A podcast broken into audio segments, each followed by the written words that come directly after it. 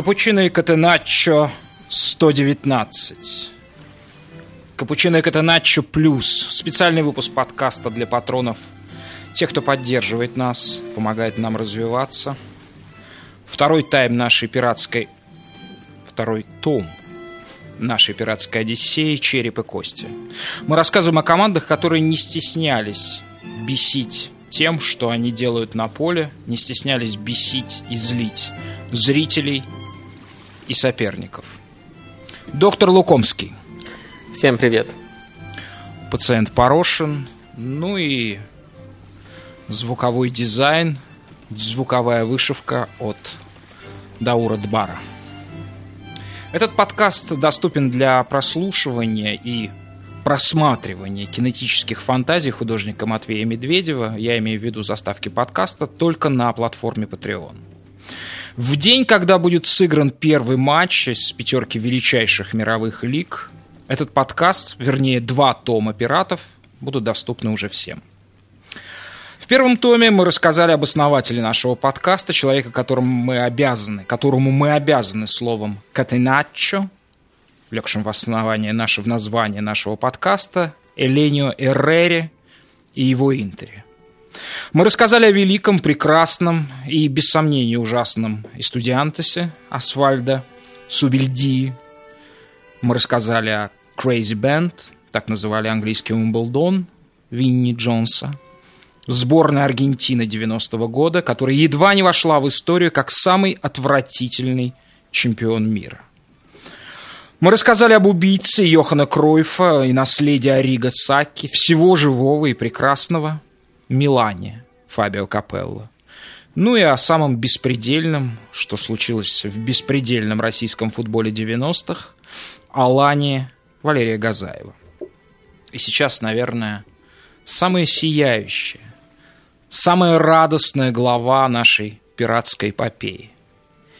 Есть ли в мире люди, которым герой «Пиратов Карибского моря» в исполнении Джонни Деппа способен внушить гнев и отвращение? М-м. Нет. И вот такими родственниками, братьями Джека Воробья предстают герои нашей следующей главы. Да, конечно, они умели внушать страх соперникам.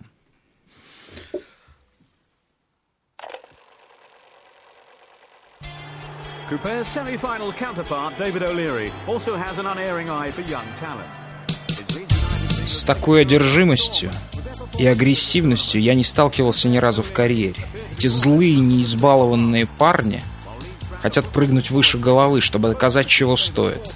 Главное в футболе лица не мастерство, а самозабвение.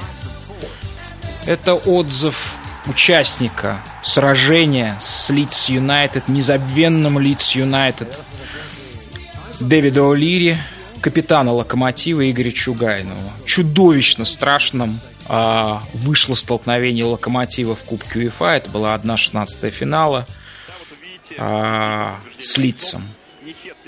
1-4-0-3. А, простите, не записал. Ну, что-то такое. 1-7 по итогам двух матчей. А, доктор, мы в нашей группе, которую мы вот-вот создадим в Фейсбуке, в группе Капучино и Катаначо, запустим голосование. Кого вы считаете главной пиратской бандой в истории футбола? И я абсолютно уверен, что его выиграет Лиц Дэвида О'Лири. И те, кто будут голосовать за Лиц, будут иметь в виду именно то, о чем говорит Игорь Чугайнов. То есть вот эту одержимость, агрессивность, самозабвенность этого лица. И, а, ну, потому что, как мы с вами условились, э, собственно, выбирая, выбирая героев для нашей пиратской Одиссеи, что критерий только один. Пираты должны быть пиздатыми. А лиц, конечно, наверное, самые пиздатые пираты в мире, какие были в пираты футбола. Но у меня другой вопрос. Можно ли рассматривать вот этот лиц как феномен интеллектуального управления командой? Было ли там что-то особенное, помимо вот этой доблести, этой самозабвенности, ну и недюжинного индивидуального мастерства некоторых игроков, таких как Марк Видука, Харри Кьюэлл, Оливье Дакур, ну, разумеется, Рио Фердинанд, который, оттолкнувшись от Лиса, как от трамплина, вылетел в космическое пространство футбола, став мировой звездой в МЮ, да попросту одним из величайших центральных защитников мира в последние 30 лет. Собственно, я выше него ставлю только Несту и Фабио Канавар. Так вот, можем ли, можете ли вы со своей со своей точки уникальной рассматривать этот лиц как феномен материи игры, а теории игры? Смотрите, пока вы все это говорили, я осознал, что я прямо максимально неправильный, потому что я не смотрел «Пиратов Карибского моря», я терпеть не могу Джонни Деппа, и у меня просто отвисла челюсть, когда я увидел в нашем списке лиц, ну, точнее, я увидел другие команды, и что тут делает лиц, потому что я не могу представить, чтобы кто-то начал э, болеть за Милан из-за команды КПЛ, за Аргентину из-за сборной 90-х. Уимблдон, может, как пара каких-то бунтарей, но и то сейчас за Уимблдон сколько человек болеет вообще. Эстудианты, Интера, Ленио Реры, то же самое. Команды, которые мы дальше будем обсуждать, ну, вряд ли там вот по футбольным причинам кто-то за них начинал болеть именно в этот период. И тут Лидс. Э, Наверное, все болельщики, э, которых я знаю, начали болеть за Лидс либо из-за Марсела Бьелси, вот только что, либо тогда. Ну, это, это, это 4,5 которая... человека, это ваши апостолы, да. Э, которые идут Это команда, которая в себя влюбляла, никаких признаков, ну, ну так можно, просто мне, мне, мне, по крайней мере, изначально показалось, так можно любую симпатичную команду занести в пираты. Аякс прошлого сезона, чем вам не пираты? Ну, я на самом деле не, не полностью понял, э, почему, и я думаю, мы еще разберемся, но давайте начнем э, с описания того, как строился этот лиц. Мне кажется, тут важно упоминать э, Э, двух тренеров, потому что сначала с командой работал э, далеко не так удачно, его забывают э, Джордж Грэм. Джордж Грэм это легендарный тренер Арсенала, кроме Арсенала он, по сути, нигде серьезных успехов не добился, но у него есть такой уклон, явный уклон к определенным методам, к методам достаточно оборонительным. Он, как и Арига Саки, любил там, своих, свою четверку защитников связывать веревкой, и делать так, чтобы они максимально синхронно реагировали на то, где находится мяч. И действительно, в этом плане он был одним из лучших, уж точно на тот момент э, в Англии. Джордж Грэм действительно э, тут, тут продвинулся здорово. Другой, другой вопрос, что э, не было очень многих аспектов, которые были у Саки в атакующем плане. Там все было очень бледно. Из Арсенала его в итоге выгнали из-за того, что он там решил на трансферах немножко денежки попилить. И вот после Арсенала ничего толком не выиграл, ничего толком не добился.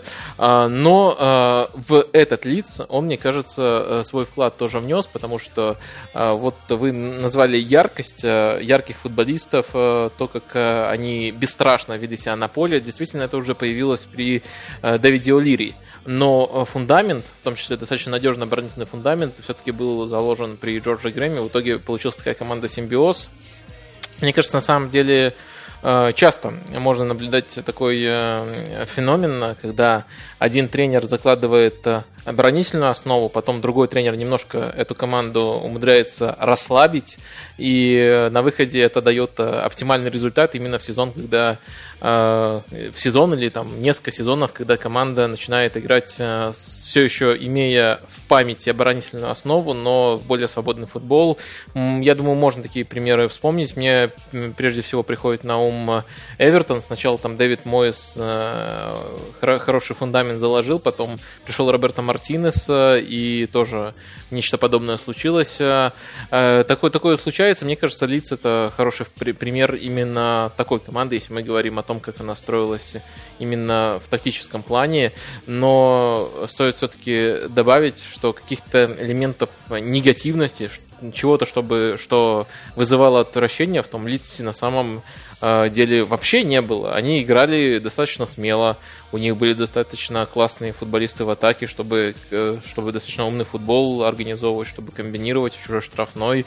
Так что для меня загадки. Я готов очень долго говорить про этот лист, но я не готов э, разглядеть в них э, что-то отталкивающее, потому что у пиратов должен быть и негативный элемент.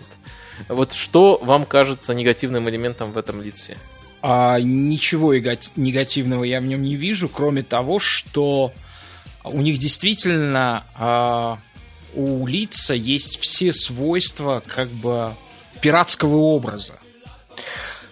А, они похожи, знаете, на корабль-призрак, который нам просто даже померещился. Корабль-призрак, так называется старый мультик а, студии Джили. А, это кажется, что вот ну, это просто какой-то фрегат, который вот на какое-то время появился в нашей видимости, произвел невероятный фурор. А я напомню, что Лиц дошел последовательно до полуфинала Кубка УЕФА в сезоне 99-2000. А, а, а в следующем сезоне они в Лиге Чемпионов, которая тогда имела такой приближенный, скажем, к Суперлиге формат, то есть два групповых тур, э, этапа, они дошли до полуфинала, э, повергнув там и Реал, и Милан, в общем, всех, э, всех колоссов того времени. А, и все. И никаких последствий, никаких последствий этого явления. А, вам кажется, что пираты, вы, подобны какому-нибудь, я не знаю, главе таможни в каком-нибудь алжирском порту, для вас, конечно, пират ассоциируется с головной болью, с нарушением закона и так далее.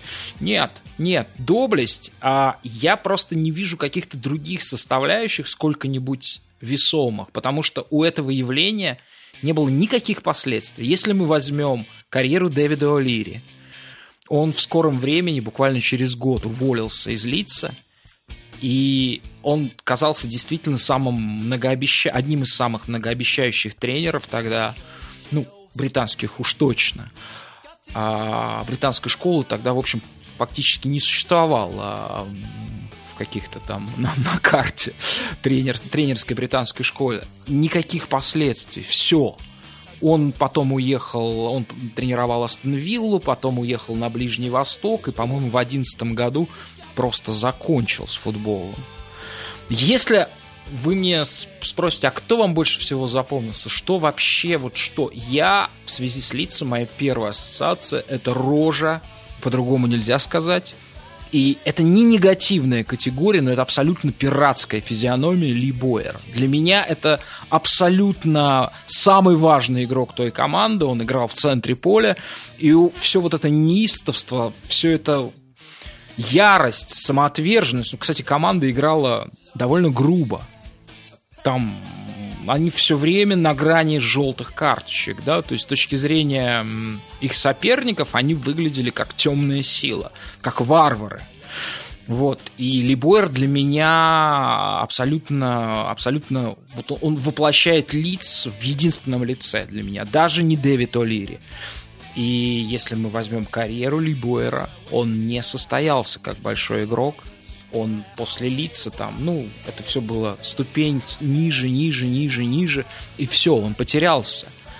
Вот, поэтому я считаю, что это абсолютно пиратская банда. Но поскольку вы не смотрели «Пиратов Карибского моря», ненавидите Джона Деппа и, по всей видимости, не читали «Остров сокровищ», то вам не понять. Нет, «Остров сокровищ» все-таки э, читал.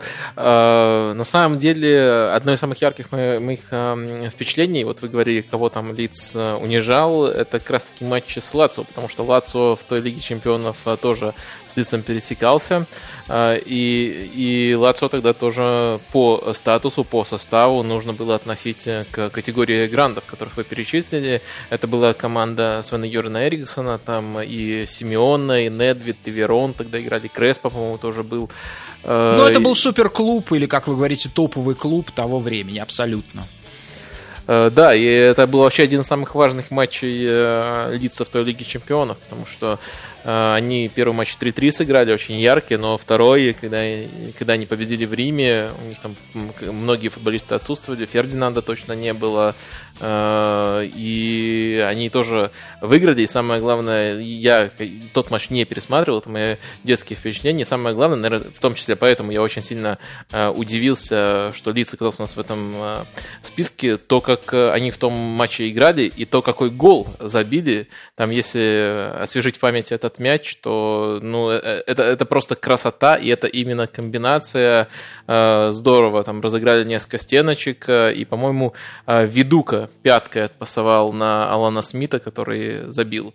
Э, так что в Лидсе точно можно было разглядеть очень много всего прекрасного. Ну и а раз а, вот там... второе, а вот второе лицо, которое я вспоминаю в связи с лицом, это, конечно же, Алан Смит. А, когда мы с моей женой, а, ну, она краем глаза с моей покойной женой смотрели как раз Лацо Лиц, она совершенно влюбилась в Алана Смита, вот этого а, парнишку с синими губами, который, если бы он родился на там 30 лет раньше, конечно же, на 20 на самом деле, конечно бы прошел кастинг в Sex Pistols. А, вот абсолютное у него было обаяние а, панк-героя. Ну, если мы уже э, всех-всех вспоминаем, там еще и Вудгейт был на тот момент, э, ну, наверное, все-таки все равно все бы выбрали Фердинанда, но вопрос стоял, кто из этих молодых э, центральных защитников будет круче. То есть очень талантлив на тот момент был, если бы не травмы, вопрос еще как сложилась бы его карьера, да и все равно он дорос до Реала.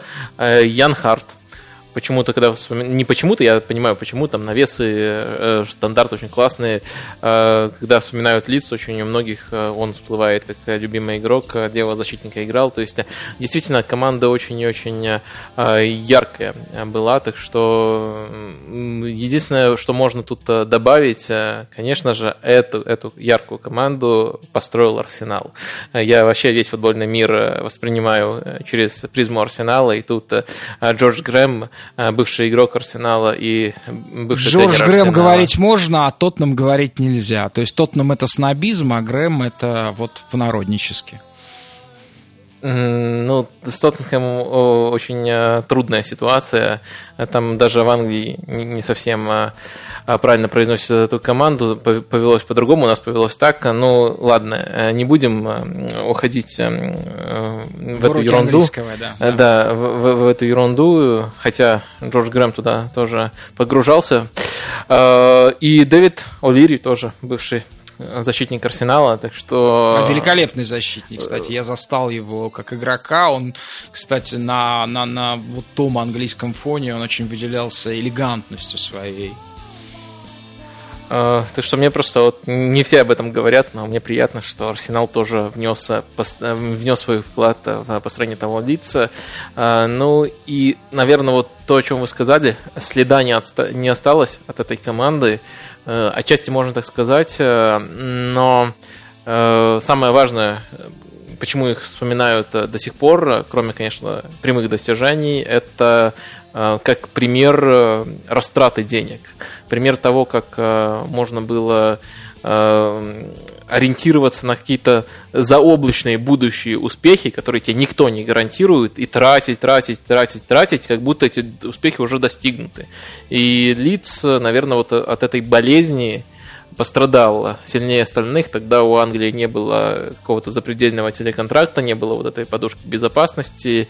И достаточно быстро эта команда сначала была распродана, а потом и вовсе лица вылетел в чемпионшип. И только вот сейчас появилась надежда, которую дал всем великий Марсел Абьелса, что команда наконец вернется обратно в премьер-лигу по своему статусу, по своей истории, а, по э, количеству болельщиков, даже на постсоветском пространстве Лис, конечно, заслуживает там быть.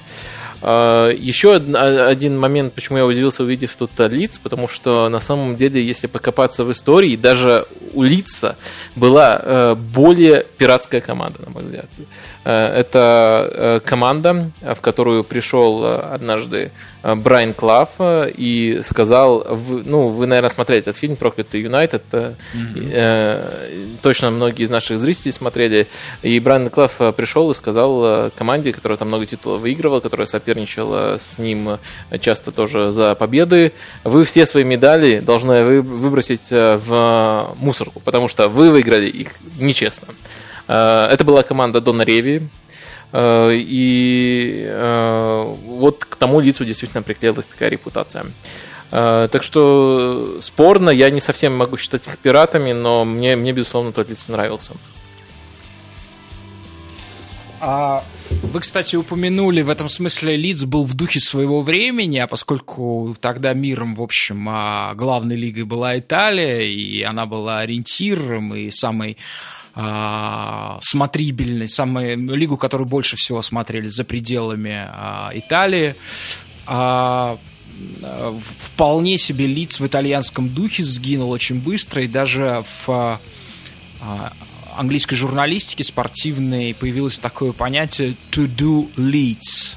То есть, ну вот это буквально сорить деньгами, не рассчитывать, э, не заглядывать в ведомости, не сводить приход а, с расходом. Это, кстати, вполне тоже романтически, это по-пиратски, потому что, ну, как бы пиратство в том смысле, в каком мы его обсуждаем, это, конечно же, не нарушение закона, вот этот культ пиратства, само понятие вести себя как пират, оно было порождено а, романтической литературой, литературой романтизма.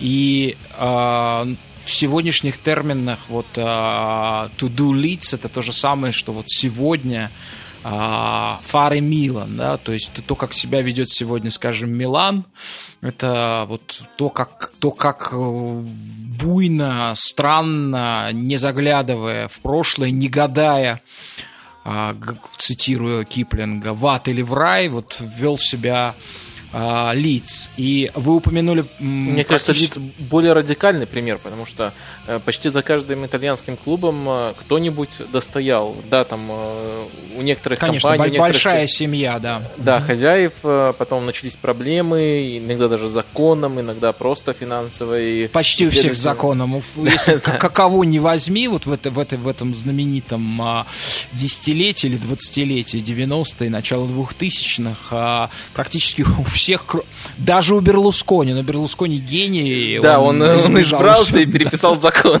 Да, да, да.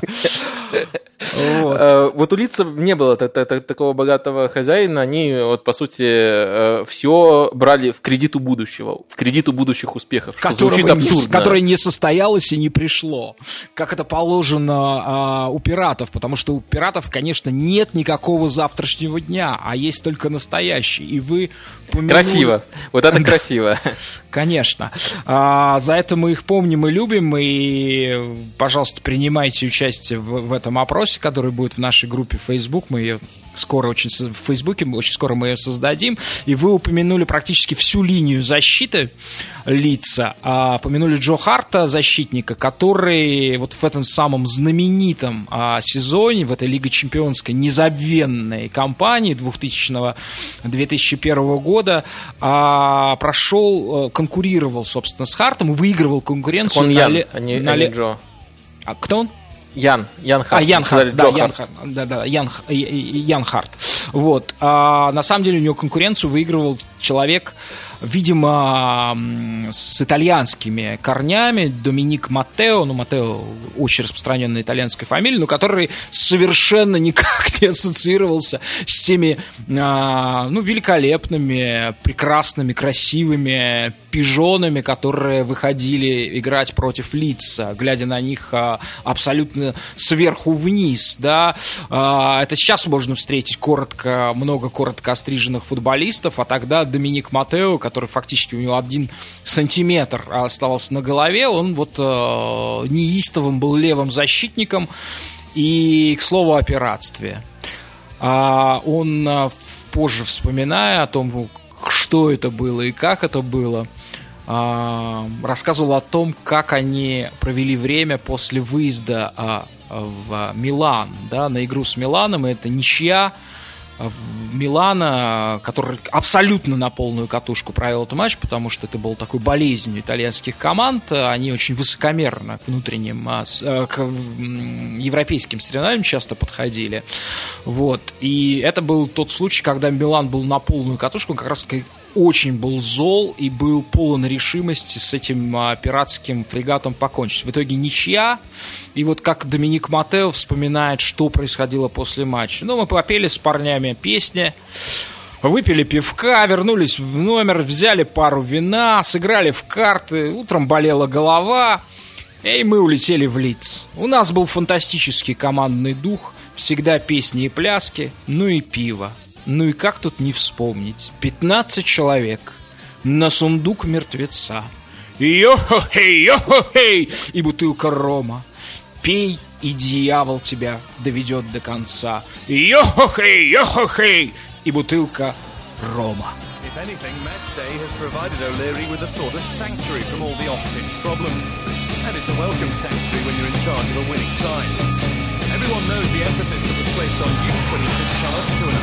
ago, so he's obviously teaching them well, as his new captain will testify. I've come to Leeds at a different stage now in my career, and uh, um, playing Champions League football definitely will bring me on, and uh, um, the coaching staff are, are very good as well.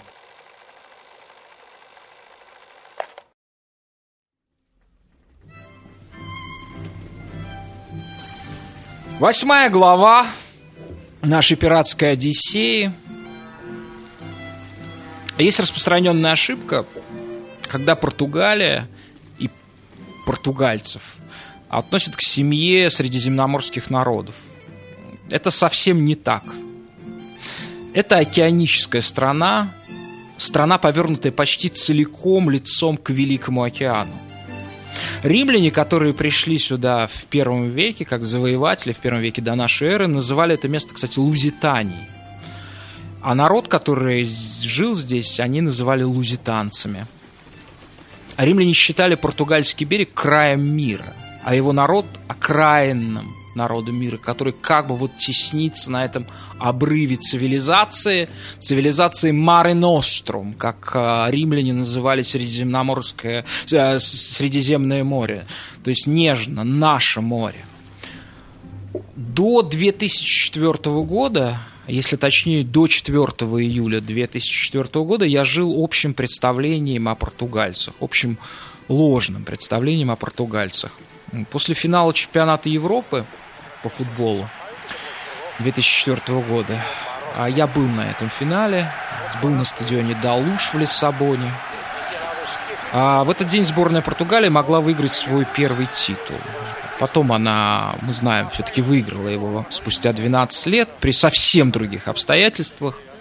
И если бы тогда, в 2004 году, она выиграла этот титул, это было бы справедливо. А, ну, по крайней мере, в двух обстоятельствах. И потому что Португалия все-таки играла лучше всех на том турнире.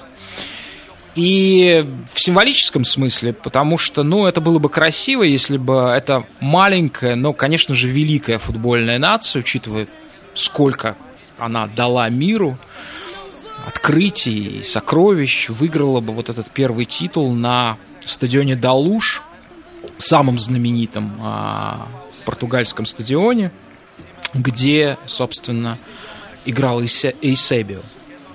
Но сборная Португалии проиграла финал. И я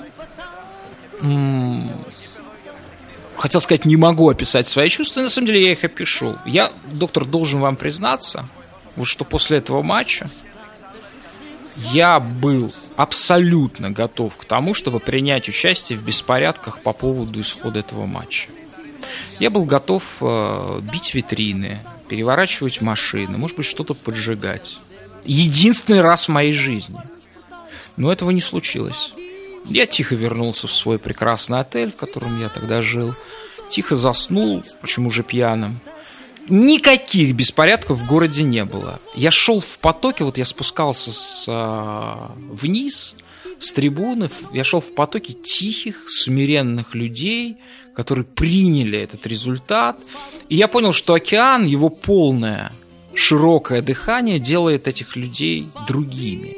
не похожими ни на испанцев, ни на итальянцев, ни на марсельцев, ни на корсиканцев, сицилийцев, греков, турок, марокканцев, ну, всех тех, кто живет вот а, а, а, ласкаемый тех народов, которые живут а, в области Маре Нострум, берегах нашего моря. Доктор, я хотел вас спросить, как вы думаете, что вызвало во мне неодолимое участие, э, неодолимое желание участвовать в беспорядках после матча Португалия-Греция? Я думаю, вызвало ваше восприятие того футбола, которое, который Греция показала в финале. На самом деле, если мы сравним его с современными... Нет, нет, нет, нет, не на финал, не, не, не, я, я абсолютно здесь должен вас поправить. Не, я уже был к этому финалу абсолютно подготовлен. Я шел туда накачанным, я ждал победы португальцев, потому а, что ну, тогда я считал... тем более, это, это, тогда да, вы даже... это, это вы, не вы должно смотрели, свершиться. Смотрели за, за сборной Португалии, хотели ее победы, э, и были разочарованы результатом, э, заранее Нет, я смотрел за Грецией, и я не сколько болел за Португалию, сколько я болел всячески за то, чтобы Греция не стала чемпионом, потому что это было бы и стало в конечном счете тем, что называют э, самым большим недоразумением. Ну, наверное, датчане могут с ними поспорить, да, чемпионы Европы 92 -го года в истории футбола. Но, во всяком случае, у датчан были звезды, во всяком случае. А, я, я не совсем тогда понимаю, э, в чем... Э, почему всегда должны выигрывать самые сильные команды? Почему э, команда более слабая Нет. при правильной тактике, при правильной хитрости не может выиграть турнир? Понятное дело, что всегда, почти всегда, если мы говорим не о каком-то великолепном Аяксе, эта команда будет негативной. Ну, в Англии Здрасте, а Аталанта? Так. А не знаю. А, что, а... что, что, что Аталанта выиграла? Ну, ну как выиграла? Она выигрывает все время что-то, что-то. Ну, в матче выигрывает. Э, вот Аталанта играет э, в красивый футбол, меняет футбол, новые тренды вводит, но она играет, она показывает результат ниже, чем э, их качество игры. Так что я бы не приводил Атланту как универсальный пример. Но в любом случае, в любом случае, мне, мне кажется, что, во-первых, Греция не была такой негативной, как ее изображают. А если сравнить это там с Интером, с Челси, с другими победами, скажем так, автобусов, а, Грецию в эту категорию отнести нельзя. Во-вторых, э, за греками действительно я этот турнир пересматривал уже в зрелом возрасте потом. Я, кстати, когда Греция выигрывала, находился в Греции и тоже в основном э, был погружен в эмоции, но потом пересматривал этот турнир. Э, и действительно, мне, мне было очень интересно следить за Грецией, за тем, как Рихагель подстраивался под конкретных соперников, и можно выявить очень много мифов. Я недавно писал текст про эту сборную Греции, почему не считаю ее автобусом. Конечно, главный аргумент заключался в том, что если мы сравним с тем, как сейчас играют автобусы, то Греция, ну, просто и по объективным, и по субъективным показателям не, не была автобусом. Они э, старались активно отбирать э, мяч, они достаточно агрессивно действовали, они использовали персональную опеку. То есть это не эм, инструменты команды, которая просто дает сопернику владеть мячом, а сама садится перед воротами они все-таки играли иначе. И очень много мифов, на самом деле, пишут про эту Грецию. Э, самые, наверное, распространенные то, что они абсолютно в каждом матче играли с пятеркой защитников. Это не так. Э, очень много было и гибридных схем. Иногда действительно э, Делос играл свободного защитника, Либера, но даже тогда это скорее был, был, была гибридная схема, где Загаракис ситуативно играл правого латераля, ситуативно играл в ромбе центральных полузащитников, защитников. Так что мне кажется, что та Греция, ну, ну, это, ну это просто кайф с тактической точки зрения, а не какой, какой-то антифутбол. И э, то, то, насколько оборонительно они играли, очень сильно преувеличивают. Так что я, я не, не, не разделяю все-таки любого хейта в сторону Греции. Наверное, еще вот с детских воспоминаний так повелось, что мне, мне эта команда, э, наоборот, понравилась. Э, но я старался максимально от этого абстрагироваться. Я в том числе приводил и смотрел цифры. И эм, нет никаких э, эм, объективных доказательств того, что эта Греция играла как-то как по антифутбольному. Там еще говорят почему-то про трех опорников, или даже четырех опорников. Но когда просишь назвать этих четырех опорников, никто не может назвать этих четырех опорников. Так что э, ну, там Греция, был... Греция, Греция, как положено, Греция обросла мифами, но на самом деле ничего э, пиратского, кроме, не знаю, там успеха, вот украли эту э, победу в таком красивом стиле, тут, тут нету, по-моему. Это хорошая, это хорошая, доктор, фраза по поводу того, что Греция, как э, Греция, как и положено, Греция обросла мифами. Мне, мне, я просто, да, наш, в том числе, подкаст э, и про то, про феномен памяти, как память, э, э, как она работает, что она выбирает, да, и когда ты сличаешь свое какое-то старое впечатление а, со свидетельствами документальными, каковым является а, просмотр, да, повторный просмотр футбола спустя много лет назад, то, конечно, тут, тут, тут очень долгое а, может быть, рассуждение о вот этом бесконечном, бесконечном лабиринте памяти, да, куда она приводит нас, э, за что она цепляется, потому что когда я, я пересмотрел э, вскользь, э, ну, такими фрагментами, большими кусками матч э, финальный Португалия-Греция, и, конечно, э, этот образ Греции э, нынешний, да, он совсем по-другому складывается, он, он, он, ну, он, в общем, совсем не совпадает с тем, что я себе тогда внушил. На самом деле не, не после игры, а уже перед игрой, потому что мне так, так было а, противно и больно наблюдать за этой Грецией по ходу турнира. А, и вопрос, почему, да, и какими глазами, что, что мною а, руководило, да. Вот, а, что да, я, я, я должен признать, что да, это действительно команда, обросшая мифами и легендами. А, ну, на, на самом деле, по финалу можно согласиться. Финал это одна из самых э, негативных э, игр той Греции. Там в конце они вообще, наверное, из-за близости успеха уже даже они от некоторых своих принципов отступили и начали сидеть прямо четко в обороне, и за этим было не очень приятно наблюдать. Ну, это во второй тайм, да. Особенно вот, да, когда пересматриваешь, ну, не, не весь второй тайм, но концовку действительно, ну, на самом деле э, э, претензии можно с, с таким же успехом применя, предъявлять и той Португалии, например, когда э, Греция, э, Греция, во-первых, подстраивалась по схему каждого соперника, и меня, например, очень сильно при повторном просмотре удивили действия э, Скалари, что он замены делал ну, тупо по позиции. И э, по, по сути, все, его главная атакующая замена это было поменять э, Паулетту на Нуна Гомеша. Э, так что мне кажется, что он тоже э, в целом, как тренер, относится к категории достаточно оборонительных. Если мы особенно говорим о топ-менеджерах, то Скалари тоже в категории оборонительных э, менеджеров. И Э, это сыграло в какой-то роли против Португалии, хотя в целом, наверное, моментов как минимум на, на, на то, чтобы э, перевести игру в дополнительное время, создали они достаточно. Греческой победе, э, как уже доктор сказал, много чудесного, легендарного. Она похожа на плавание за золотым руном аргонавтов.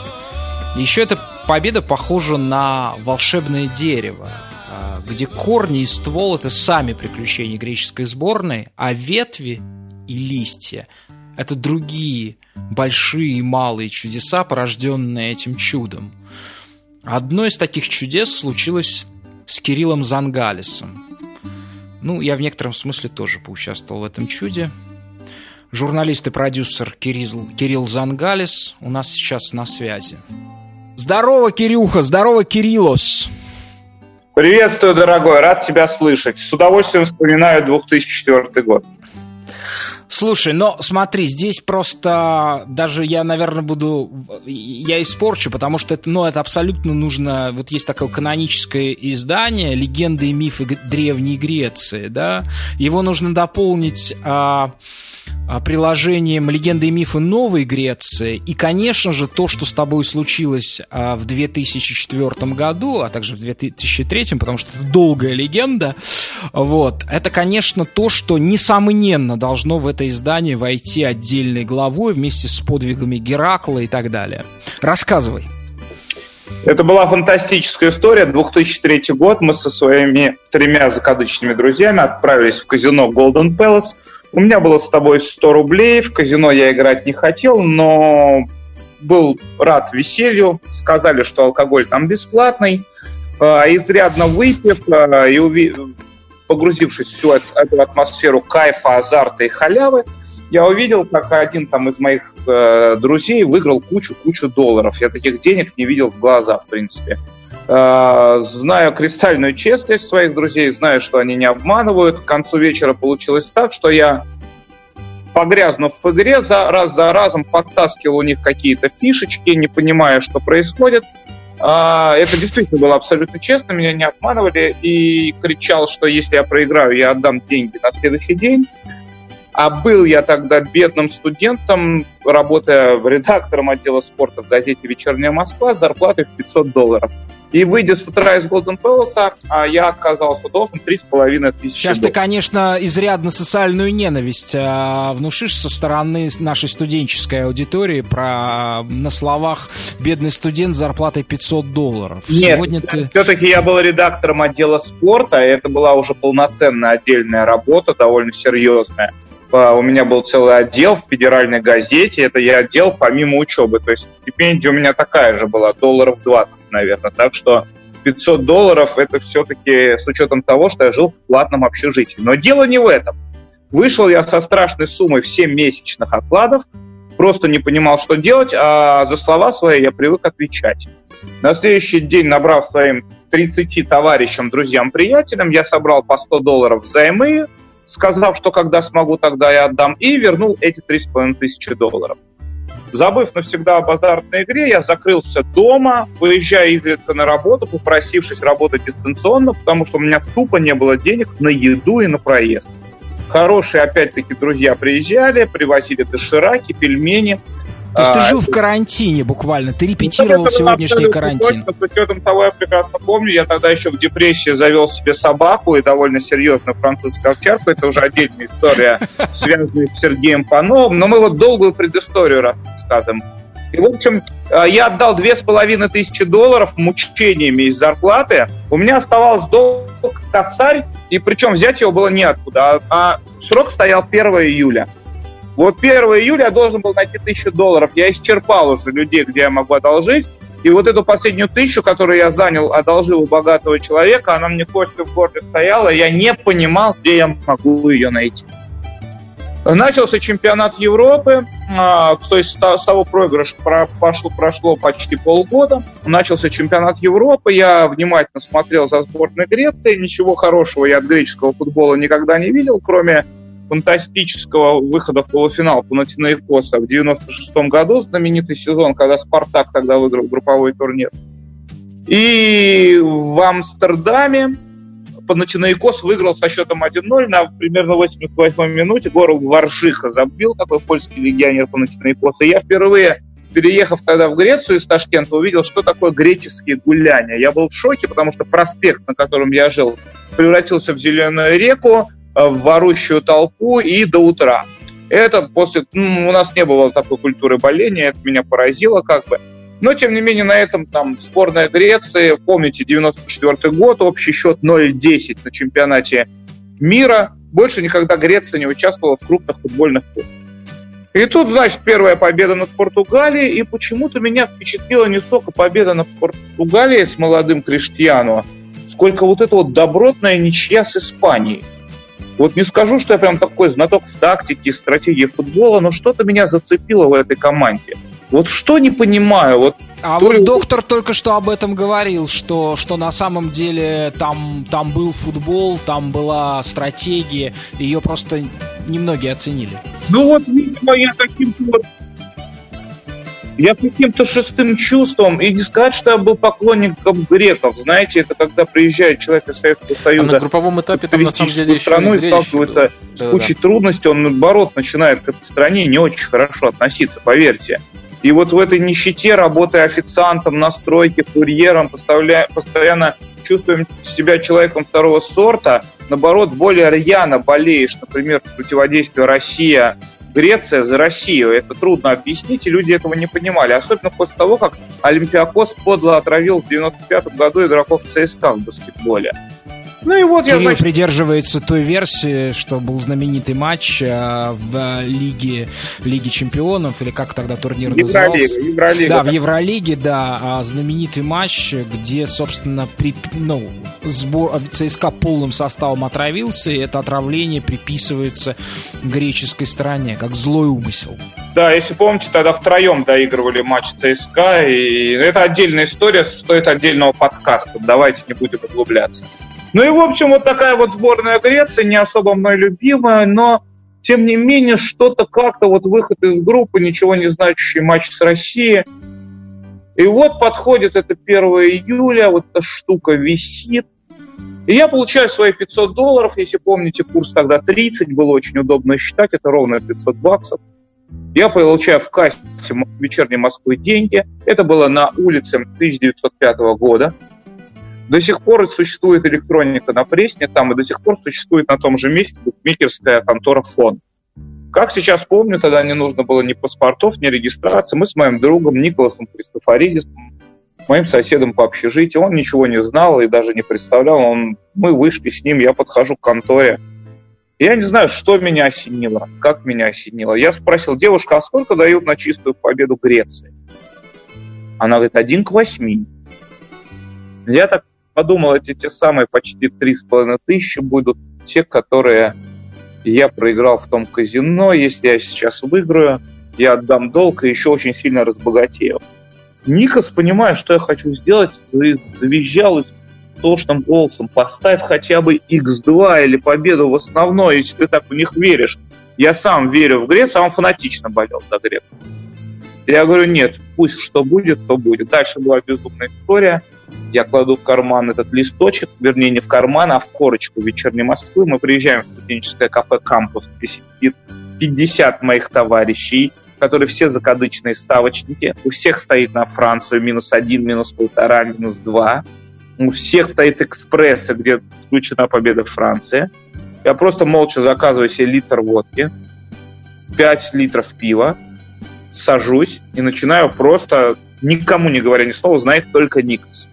Когда гол забил примерно на 65-й минуте Перестес, у меня какой-то луч появился, но я все равно не верил. Напротив Зидана, Анри, Трезеге, Бартес, Пяти, это, это невозможный состав вообще, абсолютно невозможно. Это круче того состава, который выиграл чемпионат мира сейчас.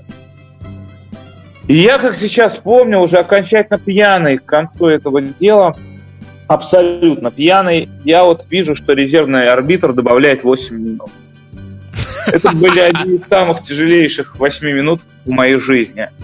И когда прозвучал свисток, я вот как э, в футбольных матчах, когда забивший гол на траве проезжает вот так к угловому флажку, я вот так вот от своего столика в полупьяном состоянии на коленях пролетел до монитора, и все удивились, все знали, что я не такой фанат сборной Греции. Что же происходит? Я достал, как в кино, вот эту корочку красную журналиста «Вечерней Москвы» и бросил ее в толпу. Из нее выпал билетик и, как в кино, опять-таки стал летать вот так по залу. Кто-то поймал. В рапиде, да, буквально в slow motion. Кто-то поймал вот этот и сказали, это пипец. Мы настолько обезумели от радости, что забыли, что выигрыш выдается на следующий день мы полетели э, туда на машине, девушка сказала, ребята, завтра с утра. Но мы уже абсолютно счастливые, я понял, что я уже никогда не провороню свое счастье. Дальше было полное шоу. Я приехал, получил 88 тысяч, поменял тут же тысячу долларов, отдал ее человеку, которому был должен. На оставшиеся деньги зашел в Golden Palace. У меня оставалось около 2000 долларов. И 2000 долларов поставил на красное. Выпало красное, я забрал 2000 долларов и ушел. То есть я полностью отыграл свой февральский долг.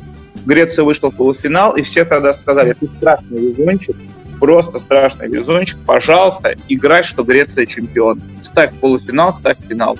Я сказал, нет, ни за что. Продолжить страшная студенческая пьянка, я угощал все общежитие, а на утро я обнаружил, что я не могу найти свой греческий паспорт.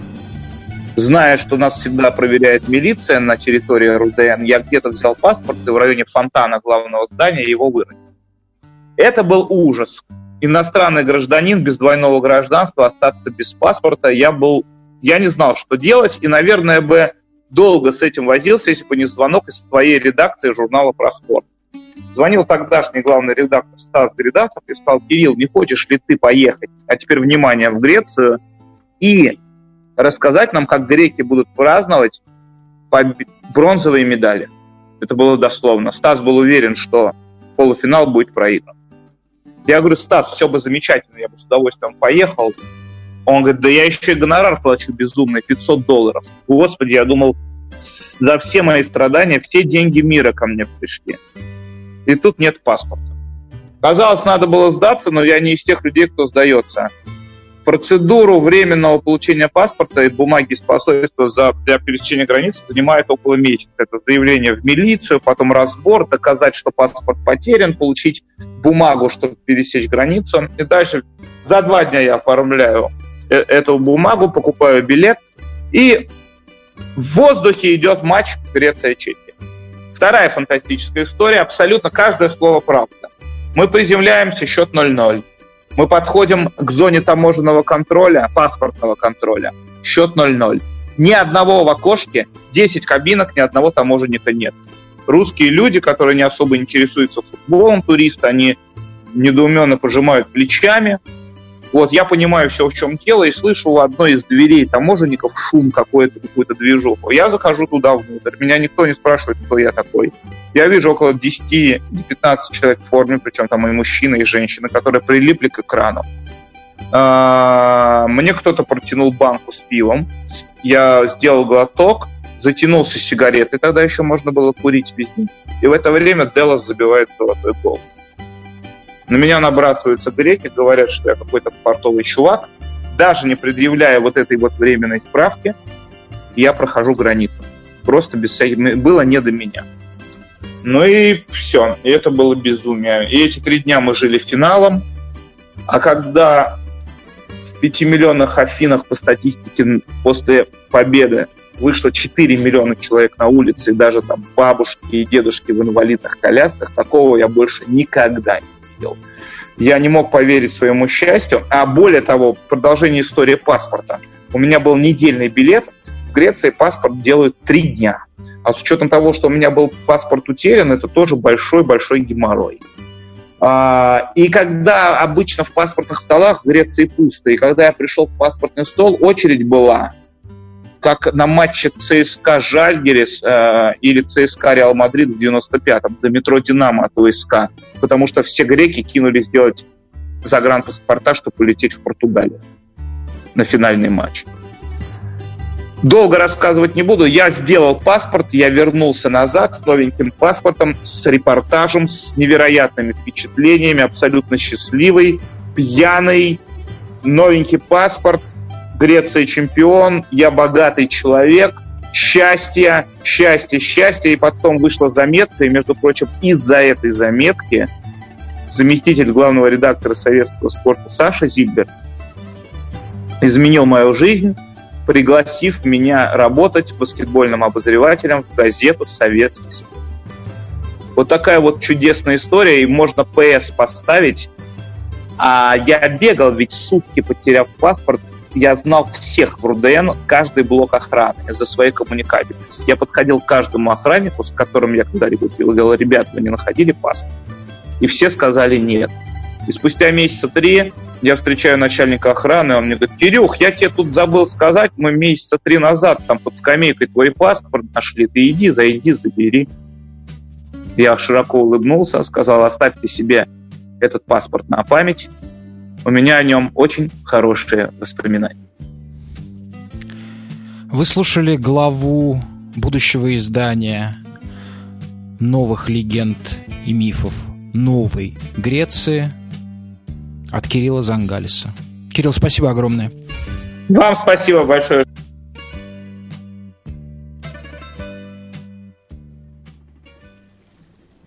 Ну, не знаю. Конечно, мало что с этим рассказом сравнится дальше по части э, магического реализма. А, но давайте все же попробуем. Это будет гораздо ближе к э, каким-то чертам повседневности. А, но все равно это, это, это, это повествование о пиратах, оно продолжается. Мы возвращаемся в а, воды Англии.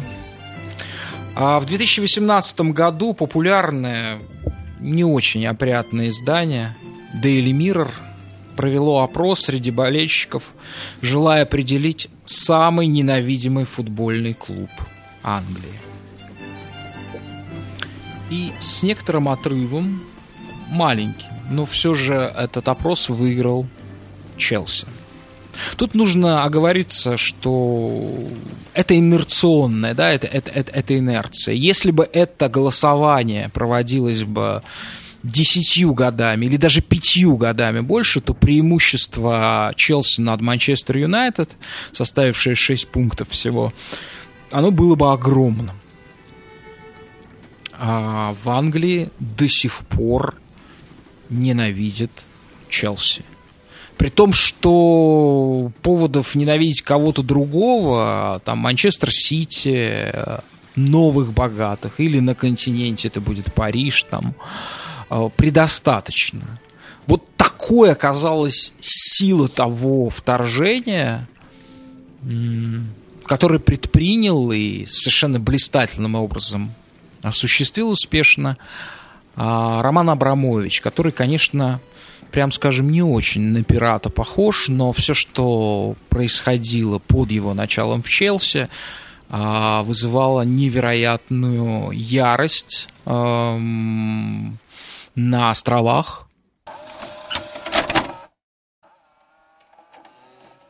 С июля 2003 у России появился свой клуб в английской премьер-лиге. Роман Абрамович купил Челси. Самый загадочный российский миллиардер, владелец Сибнефти и губернатор Чукотки. Роман Абрамович покупает акции компании Челси Виллидж за почти 100 миллионов долларов, затем гасит долги 150 миллионов, затем покупает 11 новых футболистов за 180 миллионов. Челси выходит в лидер первенства, Абрамович превращается в суперзвезду, английская пресса называет его «Мистер Челски», лондонцы избирают Абрамовича человеком года 2003. Мы уже с доктором так или иначе обсуждали, а, собственно, это вторжение Романа Абрамовича на острова британские огромные последствия, которые оказало это вторжение на развитие вообще футбола в Европе, в мире, на то, как стали относиться к футболу, на то, что футбол стал уже в прямом смысле инструментом капиталиста, но не в смысле заработков, а в смысле, в смысле как инструмент влияния, да, а тут нужно понимать, э, что такое 2003 год для э, России, да, событие 2003 года, он в первую очередь был связан с э, укреплением власти Владимира Путина в качестве первого лица, и вся вот эта олигархическая структура, там семибанкирщина, а, так, по сути, в 90-е годы при Борисе Ельцине государственный строй а, России можно было описать как олигархическая республика. А, и этот строй, в общем, пал. И потом, как мы знаем, был арестован а, Михаил Ходорковский и так далее. И Роман Абрамович, как очень чувствительный, с невероятно развитой интуицией человек, понял, что ему нужно создавать какую-то очень мощную площадку для отхода, для глобализации, уже не, не быть настолько связанным с Россией. И все это блистательно удалось. И надо сказать, что одним из людей, который яростно а, воспринимал этот а, Челси, а, был, конечно же, я. И пиком, наверное, этот ну, это, это чувство длилось долго, но пиком его стал, конечно же, финал Лиги Чемпионов 2012 года, о которой мы тоже поминали с Вадимом, как одном из самых абсурдных, а, жестоких, нелепых, а, поругающих а, истину событий в истории футбола, когда Челси, не имея никаких оснований на это, с тренером Дематео выиграл Лигу чемпионов. Ой, много, всего вы сказали. Э, даже не знаю, с чего начать. Э, первое, что меня задело, конечно, это э, опрос от Mirror.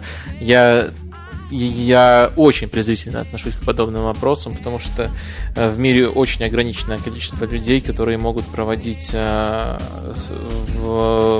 социологические опросы так, чтобы они были репрезентативны, то есть соблюдать все правила и в плане формулирования вопросов, и в плане э, чистоты и количества опрашиваемых.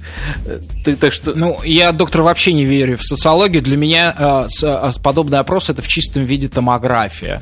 А, собственно, снимок коллективного бессознательного коллективного мозга. Вот для меня единственное, что, что, что такое социология. Так э, я, я, я, я не против, просто это тоже можно делать его лучше, можно делать хуже. И мне кажется, что балбесы из мира сделали Э, очень и очень плохо, потому что Mirror, ну вот если мы берем, э, во-первых, это таблоид, это не какое-то авторитетное издание, во-вторых, если мы берем английские издания, то Mirror вот находится по количеству фейков, э, по достоверности информации на одной ступеньке с Sun, то есть это самый, самый низ. У Daily Mail тоже очень плохая репутация, но Daily Mail все равно на ступеньку выше. В самом верху будут уже это газеты, которые, в которых был э, всегда самый большой тираж. Так. Э, да, да, безусловно, поэтому это и, и называется таблоидами, жел, желтой прессой и так далее, и так далее. Но в любом случае опросу я не на 100% этому доверяю. Все зависит от того, где спрашивать, у кого спрашивать, как формулировать вопрос. Очень много тут, конечно, ходов, с помощью которых можно повлиять на результаты. Кто заказывает такой опрос, тот и получает а, правильный результат. Но если допустить, что действительно в Англии э, на тот момент Челси ненавидели сильнее, чем любой другой клуб, э, то я понимаю почему. Э, это, мне кажется, даже тяжело сформулировать простому человеку, но они очень хорошо это чувствовали. Потому что когда Челси начал взрывать рынок, в относительных цифрах, то есть преимущество, которое они получали над конкурентами за счет своих трансферов, Челси тратил больше, чем любая другая команда вообще в истории футбола. То есть Манчестер Сити, э, хотя там э, формально циферки побольше будут, но они в другое время тратили. Когда конкуренты могли тратить, если не такие же деньги, то сопоставимые. Челси тратил тогда, когда это, это, это, это было заоблачно вообще для любой футбольной команды. И вообще не представлялось возможным для Арсенала, Ливерпуля, Манчестер Юнайтед. То есть то, то, какое Челси получил не спортивное, а вот финансовое преимущество в тот отрезок, э, и я уверен, что болельщики других команд это ощущали, э, это вообще ни с чем нельзя сравнить. То есть если вот искать, за что ненавидеть Челси, я думал, у нас сегодня вот будет такой э, хороший выпуск пиратов, потому что Лиц отлично, обожаю ту команду, с теплотой вспоминаю, Греция, все не любят, а мне они запали в душу. Но вот Челси, Челси действительно дошли до команды, которую, которую можно немножко и похейтить.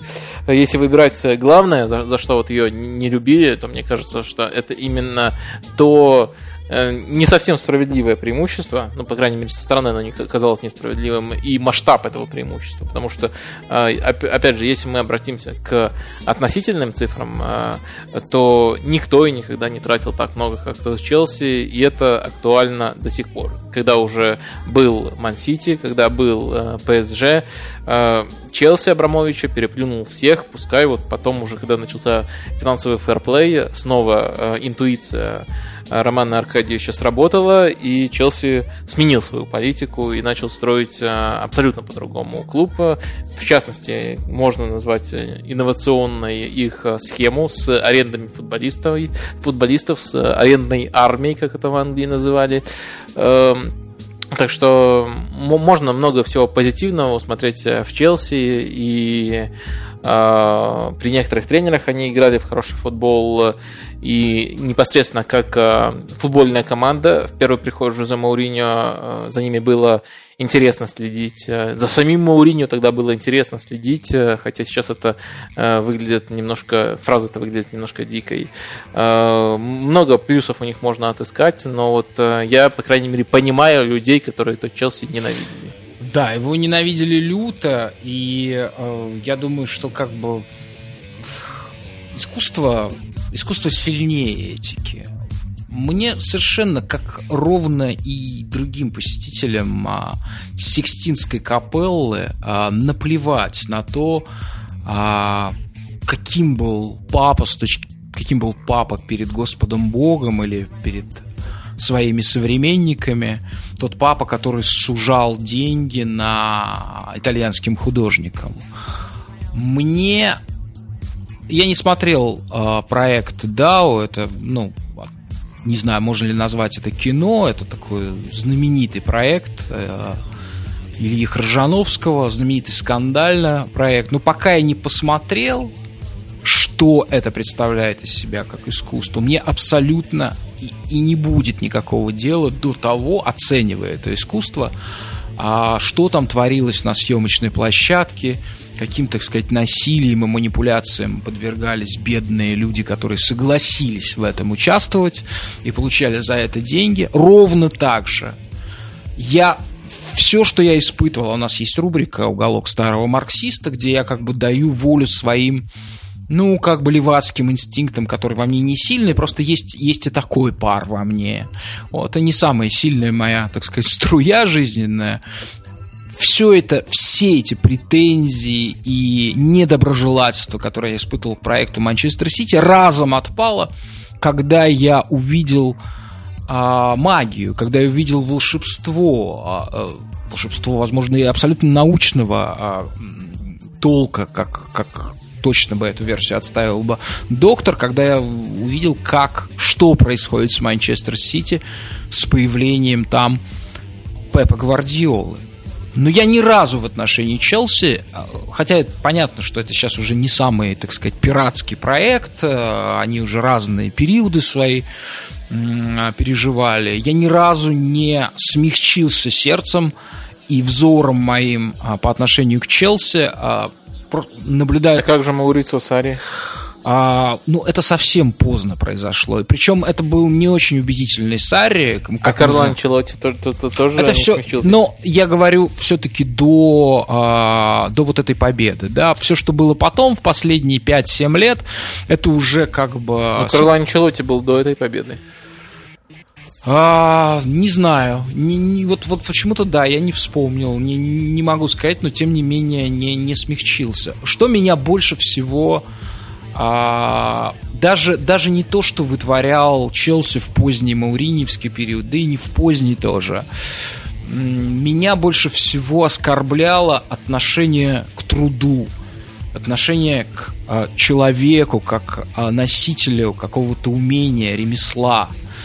А то, насколько а, Роман Абрамович а, руками своей э, помощницы исполнительного директора Челси Марины Грановской, как а, всячески умолялась и оскорблялась а, ну, собственно, понятие труда, да, понятие квалификации, мастерства и так далее, когда совершенно презрительно, демонстративно презрительно ломались профессиональные судьбы тренеров. Все это, конечно, сопровождалось огромными компенсациями, честно выплаченными когда придурь простой а, базар двух русскоязычных людей, которые говорят по-русски, а, я имею в виду Романа Абрамовича и Андрея Шевченко, да, когда просто потому, что он как бы, ну, а что не позвонить Андрюхе? Вот, а, была просто фактически загублена карьера Андрея Шевченко, который, да, уже была на спаде в Италии, но это было преждевременная, безвременная смерть Андрея как футболиста. Никакой нужды а если бы как бы соображение с эм, нормальное соображение того, нормальная оценка а, того, как выглядит этот футболист на данном этапе, была бы в основе да, этого дела, а не придурь, прихоть и в конечном счете высокомерие и презрение к футболистам и тренерам, да, то Андрей бы, конечно, бы закончил бы иначе бы а, свою карьеру, а не а, в, золотым горшком при дворе Романа Аркадьевича. Единственное, мне кажется, все-таки э, зря вы все эти отставки приписали э, Грановской, потому что она, по-моему, не все время находилась на том посте. Ну, до, до этого, этого был Питер такой... Кеннион, да. Э, и Кеннион, если мы говорим уже о правой руке Абрамовича, наверное, ей был э, Евгений Тененбаум. Ну, в общем, э, э, эта должность э, менялась. И скорее уже на, на позднем этапе появилась э, Марина Грановская именно на первых э, ролях. Да, вот э, воспоминания хочу процитировать, да, по поводу того невероятного, на самом деле абсолютно показательного, нерационального цинизма, к которому прибегал, ну, фактически это, это было такое вот абсолютно концептуальное э, концептуальный жест, да, к которому прибегал Жозе Маурини, составляя план на ту или иную игру. Это воспоминания Андреса Иньесте об игре на No Camp а, перед матчем, да, ну, знаменитое, да, вот это вот самое двухраундовое противостояние Челси и Барселоны в 2009 году. А при чем тут Мауриньо? А мы пытались... А, подождите, а кто тогда был тренером? Хидинг. А, Хидинг, да, совершенно верно, Хидинг. Мы пытались играть в наш футбол, постоянно атакуя. Но Челси нам сильно мешал. Правда, не тем, что хорошо играл в обороне, а своим желанием играть в футбол как таковой.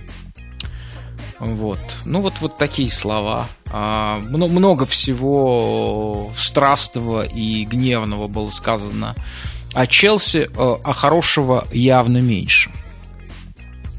А вы ждете, чтобы я добавил хорошего про Челси, да? Да, да, может быть, может быть. Но, а понимаете, если это пираты, то все-таки пираты должны быть пиздатыми. И вот Нет, ну, что, ну, все, все, все тут очень просто, мне кажется, если отделить... Э, Пиздатый вот был Мауриньо, да, первого своего Да, да, призыва, да. Мауриньо... Again, don't, please don't call me arrogant, because what I'm saying is true. I'm European champion, so I'm not one of of the bottle. I'm a, I think I'm a special one. Пускай тоже мне, у меня есть много вопросов к той команде.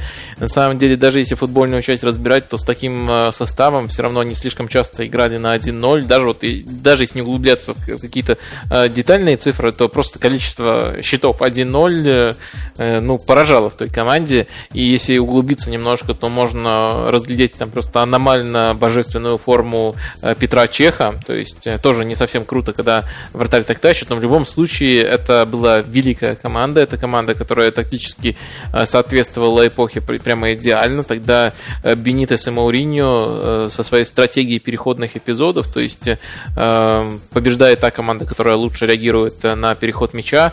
Грубо говоря, контратаки тогда правили даже на топовом уровне. И вот они детальнее остальных готовили команды к таким эпизодам.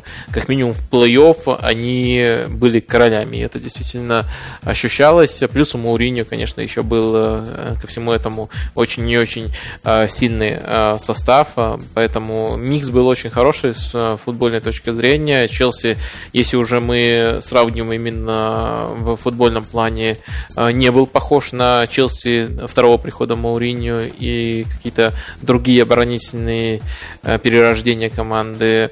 Э, Челси был э, хорошей контратакующей командой, которая э, не во всех больших матчах садилась глубоко, которая знала конкретно, как они собираются забивать. То есть не было такого, что играем на 0-0 и ждем ошибку соперника. А вот эта тактика играем на 0-0 и ждем ошибку соперника начала на позднем этапе карьеры Маурини очень-очень часто преследовать. То Челси был другим в этом плане, так что в как за футбольной командой, за ними было очень интересно следить. Э, я думаю, все помнят э, их э, ставший классикой матчи с Барселоной. Там, по-моему, чуть ли не каждый год они встречались с Барсой. В тот момент один раз Барселоне удалось пройти, но мне кажется, даже в тех матчах, когда там Делерна удалили, и Мауриньо по этому поводу устраивал настоящую истерику, даже в тех матчах Челси как структура была лучше, Мауриньо как тренер переиграл проигрывал Райкарда. Но, конечно, эм, нельзя это все рассматривать в отрыве от тех финансовых вливаний, которые Абрамович делал в команду. Ну, эту главу нашей пиратской эпопеи я закончу цитатой Стивена Джерарда и его воспоминанием о столкновении с Челси Жозе Мауриньо. А, это можно было считать мастер-классом в обороне, столь же рациональным, сколь и циничным. Но Брэндон, имеется в виду Брэндон Роджерс, тогда он тренировал а Ливерпуль, был в ярости от того, как Челси тянул время. Да и я тоже. Не позднее шестой минуты мы с Джо Фленаганом боролись за мяч с Мауриньо. Нам хотелось побыстрее совершить аут, но старый интриган не давал нам этого сделать. Он удерживал мяч позади, а потом, пока мы пытались отобрать его, отбросил его прочь. Часы отсчитали еще несколько секунд, а мы уже были раздосадованы. Ну, боковой Маурини седой и небритый пожал плечами. Он знал, что делает.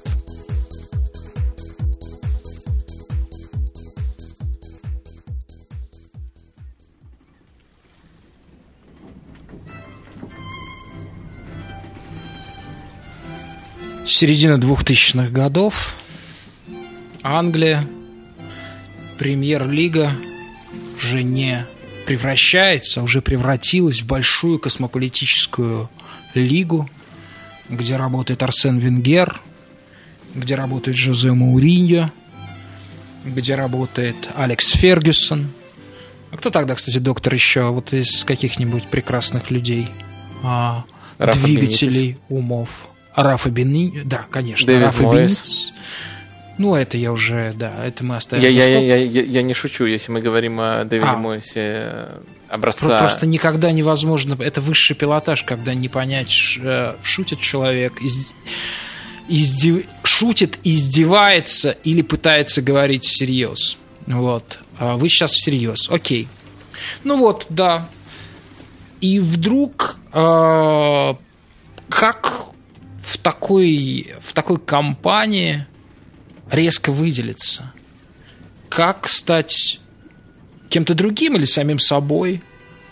А если у тебя нет э, много миллионов, если за тобой не стоит э, Роман Абрамович, если не, за тобой не стоит э, сотни миллионный фан-клуб, фан-база Манчестер Юнайтед, ну, просто нужно сыграть во что-то старое, что было недавно, от чего все хотят убежать подальше. И когда это вдруг старое появляется, все открывают рот. Это выглядит как магия. Вот как это звучит в пересказе. Когда у меня, как у фулбека, было больше одного касания, все знали, что я буду играть по диагонали. Если у меня было одно касание, то Рикардо Фуллер убегал бы вперед по моей бровке. Если у меня было два и более касаний, то мама, Сидибе, открывался бы на другой стороне поля, и мы подхватывали все мячи рядом с ним. Поэтому даже с лонгболами все знали, что им делать. Все знали, куда движется мяч. Чтобы дальше вывести игрока на ударную позицию, это повторялось из раза в раз. И я считаю, Именно поэтому мы забивали много голов во втором тайме, возя команды соперника одними и теми же вещами. В раздевалке после игр мы говорили между собой, что не хотели бы играть против таких, как мы, будь мы игроками других команд. Это был просто кошмар. И этот кошмар, конечно, очаровывал, притягивал, гипнотизировал. Одним из людей, которых этот кошмар загипнотизировал, кошмар под названием Стоук-Сити, нет, был я хотел Иван бы вас Корж. сначала поправить. А, да. А, да, Ваня обязательно одним словом, а, но вы каким-то голосом русского футболиста-дегенерата прочитали цитату э, Хиггинботтома, который сейчас является экспертом на Sky Sports, абсолютно не так говорит. И даже если в эту, эту цитату пересчитать нормальным голосом, она достаточно интеллектуальная для футболиста. И э, то там действительно объясняется тактика. Э, тактика того стока, которая была механическая, которая была э, достаточно примитивная, но тем не менее, э, это не какая-то импровизация, это, это действительно интересно, то есть это в, своей, в своем роде интересно. Доктор, просто вы очень мало в своей жизни смотрели не футбола. То, что сейчас было, не имеет никакого отношения. Вы можете считать дегенератом меня, но не можете считать дегенеративной классику озвучки. Ну, скажем, если бы это был фильм про пиратов, какой-нибудь снятый в 80-х или 70-х годах где-то за границей, то одна из масок пиратской была бы точно в таком же регистре. В том, в том, дело, то, что может я, быть, более я, я искусно. Вас но не в таком регистре это не означает, что этот человек... Мне показалось, что это голос такого футболиста недалекого, русского, э, там, вот из 90-х, русский нет, футболист Нет, нет, это просто голос очень плохого актера озвучки, которого бы не, которому не дали бы не озвучить ни один фильм. Вот и все. Голос актера неудачника. У нас на связи человек, на которого все вот это да даже если бы это было вот в такой озвучке, тем более, произвело неизгладимое впечатление. Человек, который был загипнотизирован командой Стоук-Сити, тренера Пьюлиса.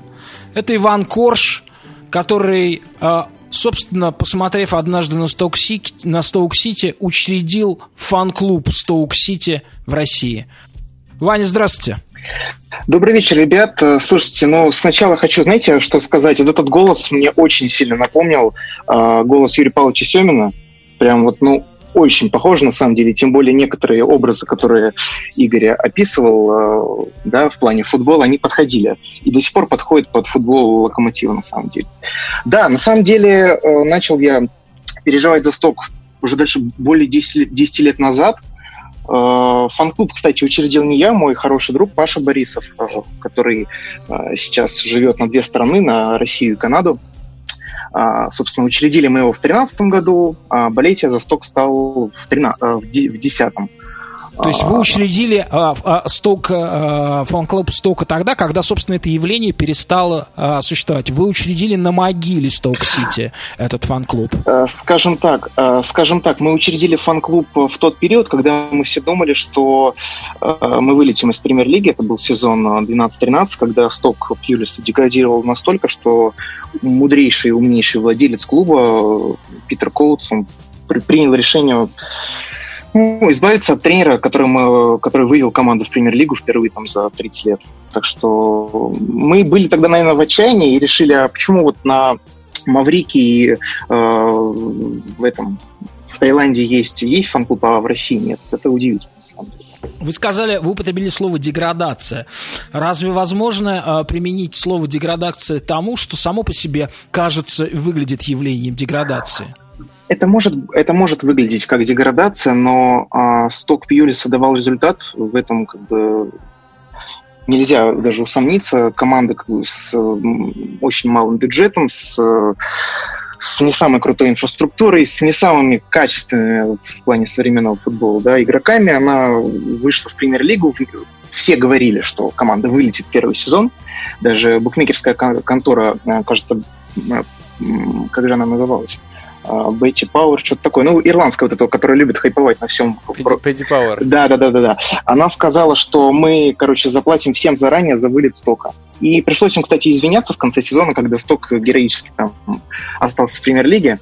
И футбол тот, который команда проповедовала, можно так сказать, а, он был крутым на протяжении, ну сколько, ну сколько, ну пяти лет точно, да. Это была Европа, это был финал Кубка, это были постоянные зарубы с стопами на Британии, хоть стадион так сейчас не называется, но до сих пор это Британия, то есть всегда была, есть и будет для меня. И деградация – это когда, знаете, вот э, все идет не так, когда привычные схемы уже не идут не так, когда тебя раскусывает соперник, когда соперник уже понимает, как против тебя играть, когда к тебе приезжает, я не знаю, кто там у тебя приезжает, Бирмингем, когда к тебе приезжает Рейдинг, и они тебя обыгрывают спокойно, хотя раньше, два сезона назад, три сезона назад, ты их брал на классе, как бы это странно не звучало. Вот это деградация на самом деле. Деградация — видеть, видеть, как разваливается оборона, деградация видеть, э, как болельщики освистывают команду в перерыве. Такого не было никогда, но вот это случилось. И в этот самый период э, мы организовали фан-клуб, да. А я, я все равно не понимаю. Вы как бы сейчас рассказываете в категориях как бы таких эзотерических. То есть мы, мы, мы должны находиться внутри этого мира и воспринимать все трещины а, на стенах этого прекрасного дома как драму. Но что вас изначально в этом очаровало? Что вас так привлекло в этом? Что пленило? Вообще английский футбол э, я стал смотреть э, с финала Лиги Чемпионов восьмого года в Москве. То есть я тогда уже жил в Москве примерно один год, вроде бы, да. И когда в твой город э, приезжают Манчестер Юнайтед, Челси, когда ты видишь болельщиков, просто сумасшествие, потом ты смотришь все на переполненном стадионе, ты влюбляешься в английский футбол. Я стал присматриваться, у меня никогда не было такой, знаете, какой-то команды, э, которой я за которой бы я следил, наблюдал, болел до стока в Англии. А, за стоком стал следить э, с января 2010 э, года. Были школьные каникулы, сидел в интернете, там что-то там смотрел. Мне тогда было сколько, 12 или 13 лет уже сколько. И наткнулся на трансляцию матча Ливерпуля. Ну, Ливерпуль знали все, Ливерпуль, Джерард, тогда еще Каргер играл и прочие другие легендарные футболисты. Кажется, тогда тренировал, знаете кто? А, кажется, кто тогда тренировал Ливерпуль. Ходжсон? Да, нет, не Ходжсон, а... Галдиш? Э, да, да, да, Кения. Вот. И наткнулся, Ливерпуль, все понятно, Ливерпуль. Э, недавно еще, да, Стамбул перед теми маячил. И тут какой-то сток непонятный. Что это вообще такое? какая-то ерунда бегает, какой-то тренер в кепке сумасшедший там по бровке скачет, выкрикивает что-то, какой-то человек полотенцем мяч обтирает, кидает на 40 метров, непонятно как. И вот эта команда, как мне показалось, сначала деревенская, команда Костоломов, понятно, что эти эпитеты ко, ко мне пришли позже, там, благодаря многим деятелям с НТВ+, в том числе. А, но мне настолько вот, вот, этот, вот этот футбол э, искренний, простой, понравился, что вот эта команда, я никого не знал, честно, никого, вообще никого. Она смогла навязать борьбу Ливерпулю, и в конце Худ э, забил просто потрясающий какой-то мяч э, в конце, в конце матча. Британия взорвалась, и происходило то, как будто, не знаю, сток как минимум квалифицировался в Лигу чемпионов. Да? То есть какие-то фантастические вещи. Я тогда немного прифигел, простите. Э, и понял, что вот, может быть, за этой командой следить стоит, интересно. Да? Знаете, у меня никогда не было такого, что а, вот нужно болеть против них или нужно болеть за аутсайдеров, потому что я хочу выделиться из чего-то. Да? А, у меня никогда такого не было, потому что футбол для меня всегда приносил удовольствие там, да, и так далее. А здесь я влюбился. Вот по-настоящему мне было сколько? 12-13 лет, не помню точно сколько я влюбился, я стал как-то смотреть какие-то там какие-то обзоры, что-то пытаться читать через Google, переводить. Английский у меня тогда был вообще никакой абсолютно полностью. А, потом э, случился финал Кубка Англии, случилась Лига Европы, случились матчи стока по, по, по России 2. Просто, просто потрясающе на самом деле. Смотри, Доктор, есть, я, я э, хотел вас вот о чем спросить. Смотрите, а простодушие, как добродетель, подняло на щит французское просвещение. У Вольтера есть важное, а, важное для него сочинение, которое называется «Простодушный», которое простодушие объявляет как а, совершенно новую, величайшую добродетель. Но а, думать о вас, что вас может пленить добродуш... э, простодушие как таковое, довольно странно. Это все-таки не, не, не ваше дело. Что... А вы так настаивали на включении стока в список пиратов, да? А вы даже ну, чрезвычайно на этом настаивали. Что делает э, Сток таким цельным с точки зрения, а, с точки зрения вот эм, культуры футбола, языка футбола, который Стоук предлагал зрителю? А, ну, Тут, тут очень много можно всего ответить. А на самом деле, просто, мне кажется, я, я удивился, что вы сами не предложили сток, потому что забыть о них, когда мы вспоминаем а, другие команды, намного менее мейнстримные в этом плане, это было бы даже каким-то проявлением невежества. В общем, сток, если мы включаем там Уимблдон, сток это можно назвать Уимблдоном своего времени, причем английский футбол тоже, мы об этом говорили в первой части, немножко тогда был на, на своем своем подъеме. Сейчас из-за новых тренеров, из-за интернациональных, тренеров тоже возродился. Было на что смотреть, и Сток на этом фоне тоже э, выделялся очень и очень э, ярко в том, что они делали, как и Уимблдон. Они были очень э, и очень хороши, добивались э, классных результатов. И если выделять вот несколько элементов, которые прямо у всех болельщиков ассоциируются со Стоком, то, конечно же, это, во-первых, ауты Рори Деллопа, который Ваня уже частично упомянул.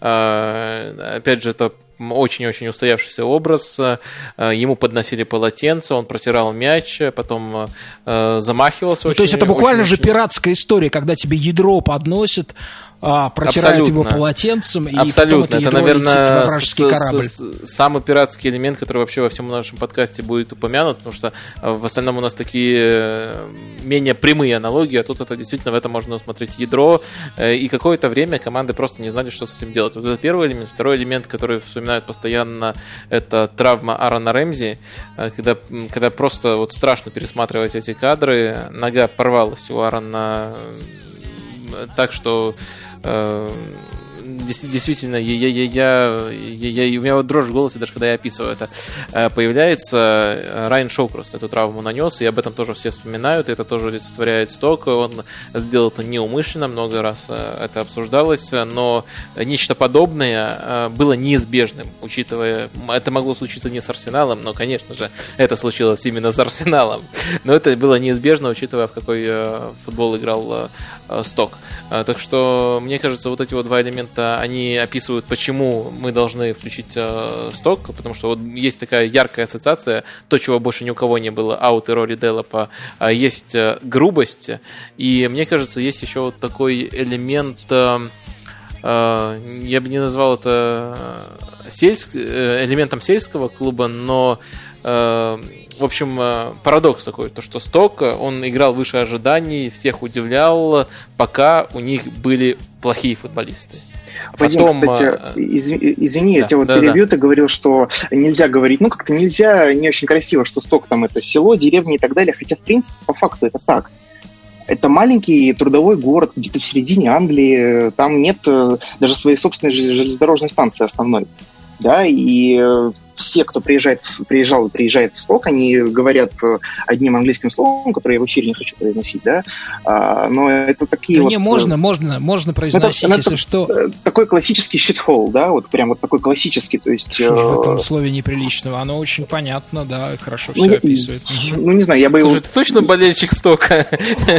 Здорово унизил Стока. Я думал, этим должен заниматься я. Вадим, ну это факт на самом деле. Раньше, естественно, я, думаю, ты сам помнишь, да, как я относился, к- в том числе к твоим шуткам про сток, да, и, естественно, люди там, да, растут, вырастают, все осознают, а, э, читают какую-то информацию непосредственно про город, про тех людей, которые там живут. Город потрясающий, люди просто вот по, по общению с ними, я не знаю, у меня э, А вы бывали там в Столке? к сожалению, никогда не было по общению, в смысле, в интернете, да, то есть это самый, Ага, ага. для меня, самые, не только потому, что я болельщик стока, самые искренние, честные люди, которые всегда э, тебя готовы поддержать, они постоянно мне пишут, давай приезжай, мы тебе купим билеты, мы тебя свозим туда. То есть для них, болель... для них для команды из города, где там 100, 120 тысяч населения, ну, представьте, какой, не знаю, из Коломны, да, какой-нибудь будет, там, вот, футбольный клуб Коломна во второй лиге, да, играет, а, и у Коломны найдется болельщик, Зоркий. э, ну, Красногорск Зоркий, да, без проблем. И у этой Коломны или у Зоркова найдется болельщик где-нибудь там в Англии, в той же самой, или в Бельгии, э, который реально будет переживать, который будет э, с- сидеть там до трех часов ночи, пересматривать какие-то матчи, изучать их э, 150 какую-то там восьмилетнюю историю. Естественно, это, это будет подкупать. Для них, для них вообще, для болельщиков стока, сначала было непонятно, как это так, за, за нас может болеть кто-то вне из стокон тренда. Это как вообще такое, из России, в смысле? Ты должен болеть за Челси, ты должен болеть за Арсенал. Какой сток? Ты вообще о чем? То есть они даже сами этого не понимали. И когда я вовлекался в эту, в эту сферу, как даже изучал местный диалект английского языка. Это просто ужасно. А, Они стали ко мне относиться... А скажите что-нибудь на этом диалекте. Скажите что-нибудь, как это звучит? Это звучит примерно так же, просто с другими словами. Например, а, вот фраза «Привет, как дела?» «Hello, how are you?» да, допустим. На потерис, Да. потерис это такой э, диалект, можно сказать, устоявшегося английского языка, это звучит как «I am me duck». То есть вот это вот слово А так.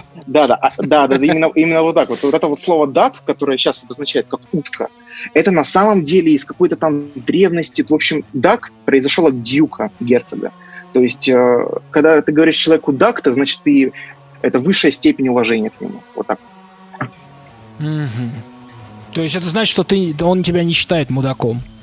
Это Несмотря правда, на да. то, что звучит как duck. Потому что если ты приезжаешь в Стокон-Тренд, в принципе, ну, трудно приезжать в Стокон-Тренд просто так, потому что там делать нечего совсем. Да. И, кстати, вот еще, одну, еще одна вещь, которую э, вы не упомянули, Вадим не упомянул, я, кстати, недоволен Вадимом, что он ее не упомянул, это знаменитые, величайшие дождливые вечера в Стоке, которые были описаны. Ну да, это стало, стало, стало мемом, да, знаменитым. И даже у Кевина Де Брюйне, которого мы почитаем как э, второго футболиста мира, вернее, третьего, второго нет, вот, а третьего футболиста мира в настоящий Я, я момент. почитаю как первого. Но Э, вы Нет, мы все-таки как, как третьего договорились. Вот, у него вот этот one, uh, one cold, one rainy, a one rainy night in Stoke, Stoke, да. так? Мгм. Да. да, да, да. Да, имеется в виду беспросветная погода и в некотором смысле беспросветно м, прямолинейный футбол, да, который, а, которым угощают гостей гончары. Слушайте, а, Ваня, я хотел у вас спросить, а что сейчас с пиратством?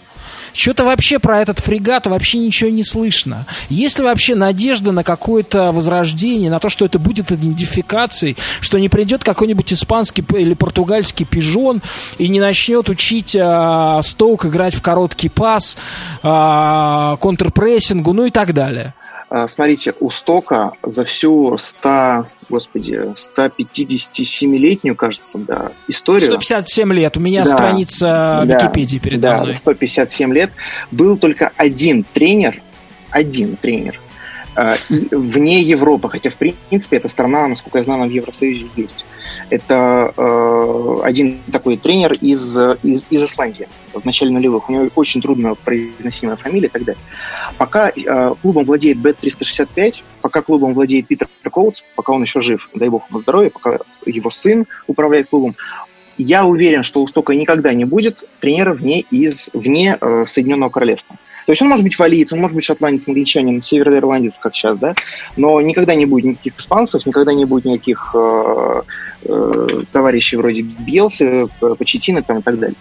Э, Что это за ксенофобия? э, Ксенофобии ни в коем случае нет, просто вот эти тренеры, которые ворвались... Сохранение горшков! Да, да, да, да, да. Эти тренеры, которые ворвались, э, собственно, в, на- э, говорю, в наш футбол, но это английский футбол.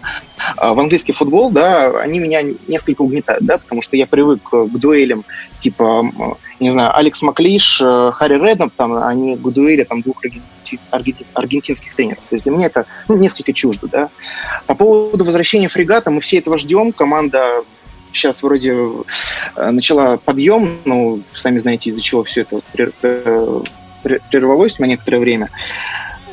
Проблема... а, а Вот это, кстати, очень хороший вопрос. Что случилось? Почему, во-первых, команда вылетела? В принципе, у меня ответ на этот вопрос есть. но- Не-не-не, э, э, Иван, это мы не будем обсуждать, не надейтесь, мы не превратимся в вестник э, Стоук-Сити. Очень жаль. А ждать ли фрегат? Ждать ли фрегат, э, неважно в каком турнире. Э, пусть это будет чемпионшип, но пусть э, при этом люди знают, что там черный флаг, там череп и кости. А, Я думаю, да.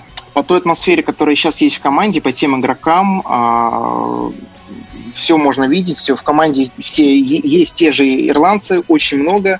А, Есть э, Маклин, который, э, сами знаете, он отказывается постоянно носить эти маки поминальные, да, который недавно выложил фотографию, потрясающе, как, как он учит своих детей урокам истории в Балаклаве. Потрясающе, да. И пока а, в, ко- в команде есть владельцы, да, а, вся эта история будет, э, будет прогрессировать. Вот пиратство вот это вот, да, а, отбор очков у топов и проигрыши 20 местам, все это будет, безусловно. Мы ждем, но просто проблема в том, что Сток находится сейчас в чемпионшипе. К чемпионшипу, конечно, э, э, внимание при- приковано, но не настолько. Да, когда команда вернется, а я уверен, что она скоро туда вернется, потому что у клуба есть хорошие владельцы там, и так далее, а, будет не тот а, сток, да, образца там 9 года, 12 года, да, будет что-то другое, будет э, с какими-то оттенками такой, такого континентального футбола, но э, трэш, угар и прочие другие вещи, они будут присутствовать в стоком тренде обязательно. Ваня, огромное вам спасибо. А я на прощание э, в конце этой главы произнесу имя человека, который из Исландии, который тренировал а, Стоук Сити. И в этом, конечно, не было никакой ошибки, потому что этого человека зовут Гудьон Пьордерсон. Вот, вот, вот, и, конечно же, понятно, что, что этот, этот человек горшки обжигает, что он тоже из семьи The Potters, то есть Гончаров. Ваня, пока! Пока, ребят.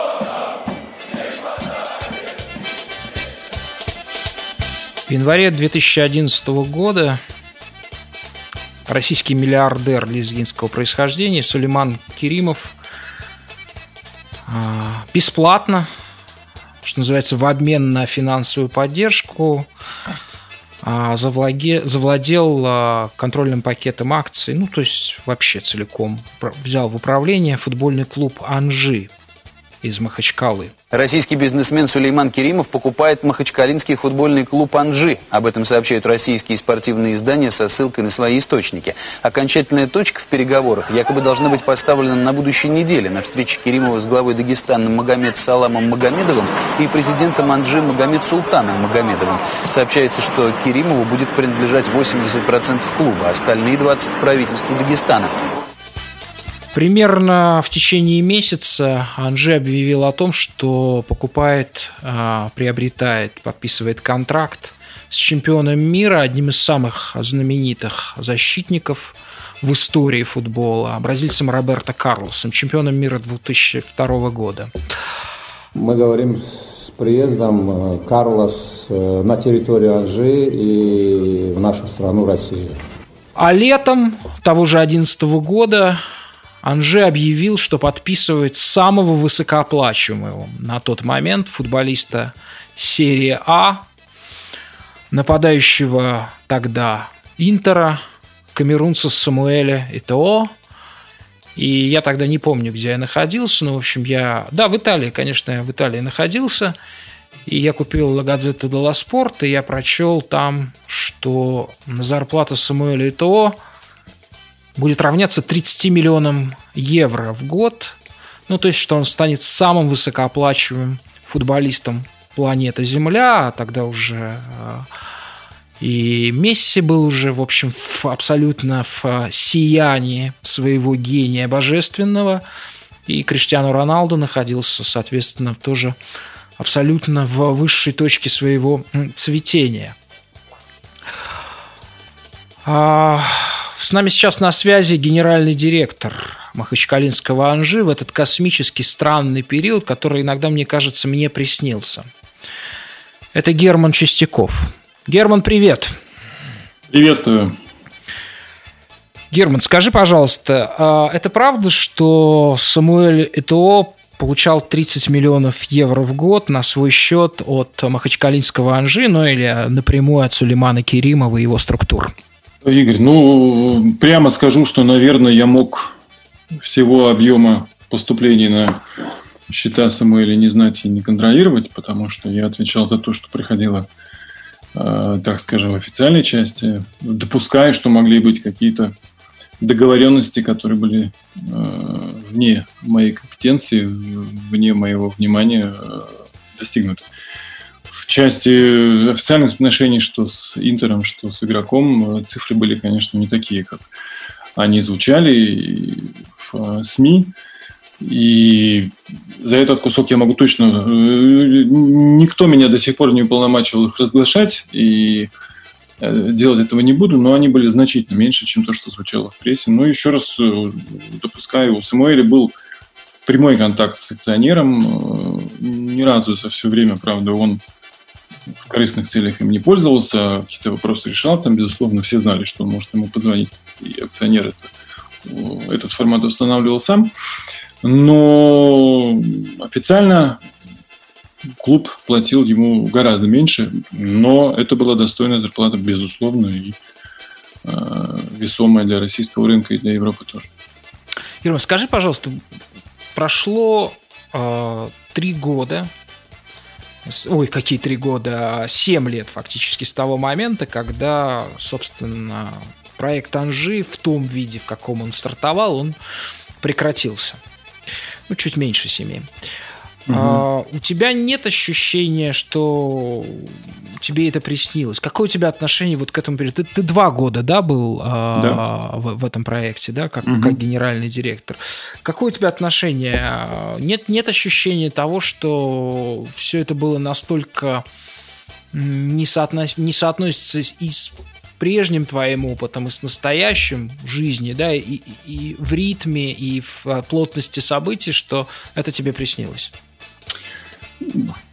Ты абсолютно прав. Это осталось в памяти каким-то ярким сном.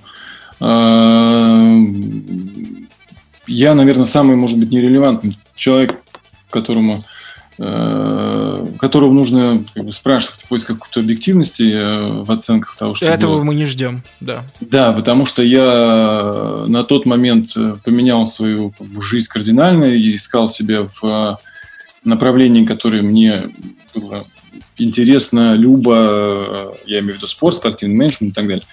И этот путь привел меня в э, баскетбол. Э, сейчас уже, наверное, никто не помнит, была такая ПБЛ, профессиональная баскетбольная лига, которая была создана революционно после судейского скандала, вопреки воле федерации, отделились клубы, сделали свой проект, и он там какое-то время существовал. И мне это все нравилось, было интересно, когда вдруг поступило вот такое предложение оказаться в футболе, который являлся страстью всей моей жизни. И еще и сразу генеральный директор. Мне, в принципе, было даже не важно, как называется, куда меня звали. Главное для меня был футбол. Поэтому я абсолютно купался, я, я балдел от амбиций. И это не только связано с, там, с э, трансферами, с футболистами, хотя это тоже сносило голову. А, но и амбиции, которые принимались и декларировались по изменению футбола в республике, потому сколько полей мы хотели положить, сколько построить филиалов по Дагестану. Эта работа велась, я искренне ее занимался, и это вставляло не, не меньше, чем пресс Самуэля Этоо или Роберт Карлос. Поэтому да, это сон, э, к сожалению, с печальным концом. Э, но просыпаться долго не хотелось.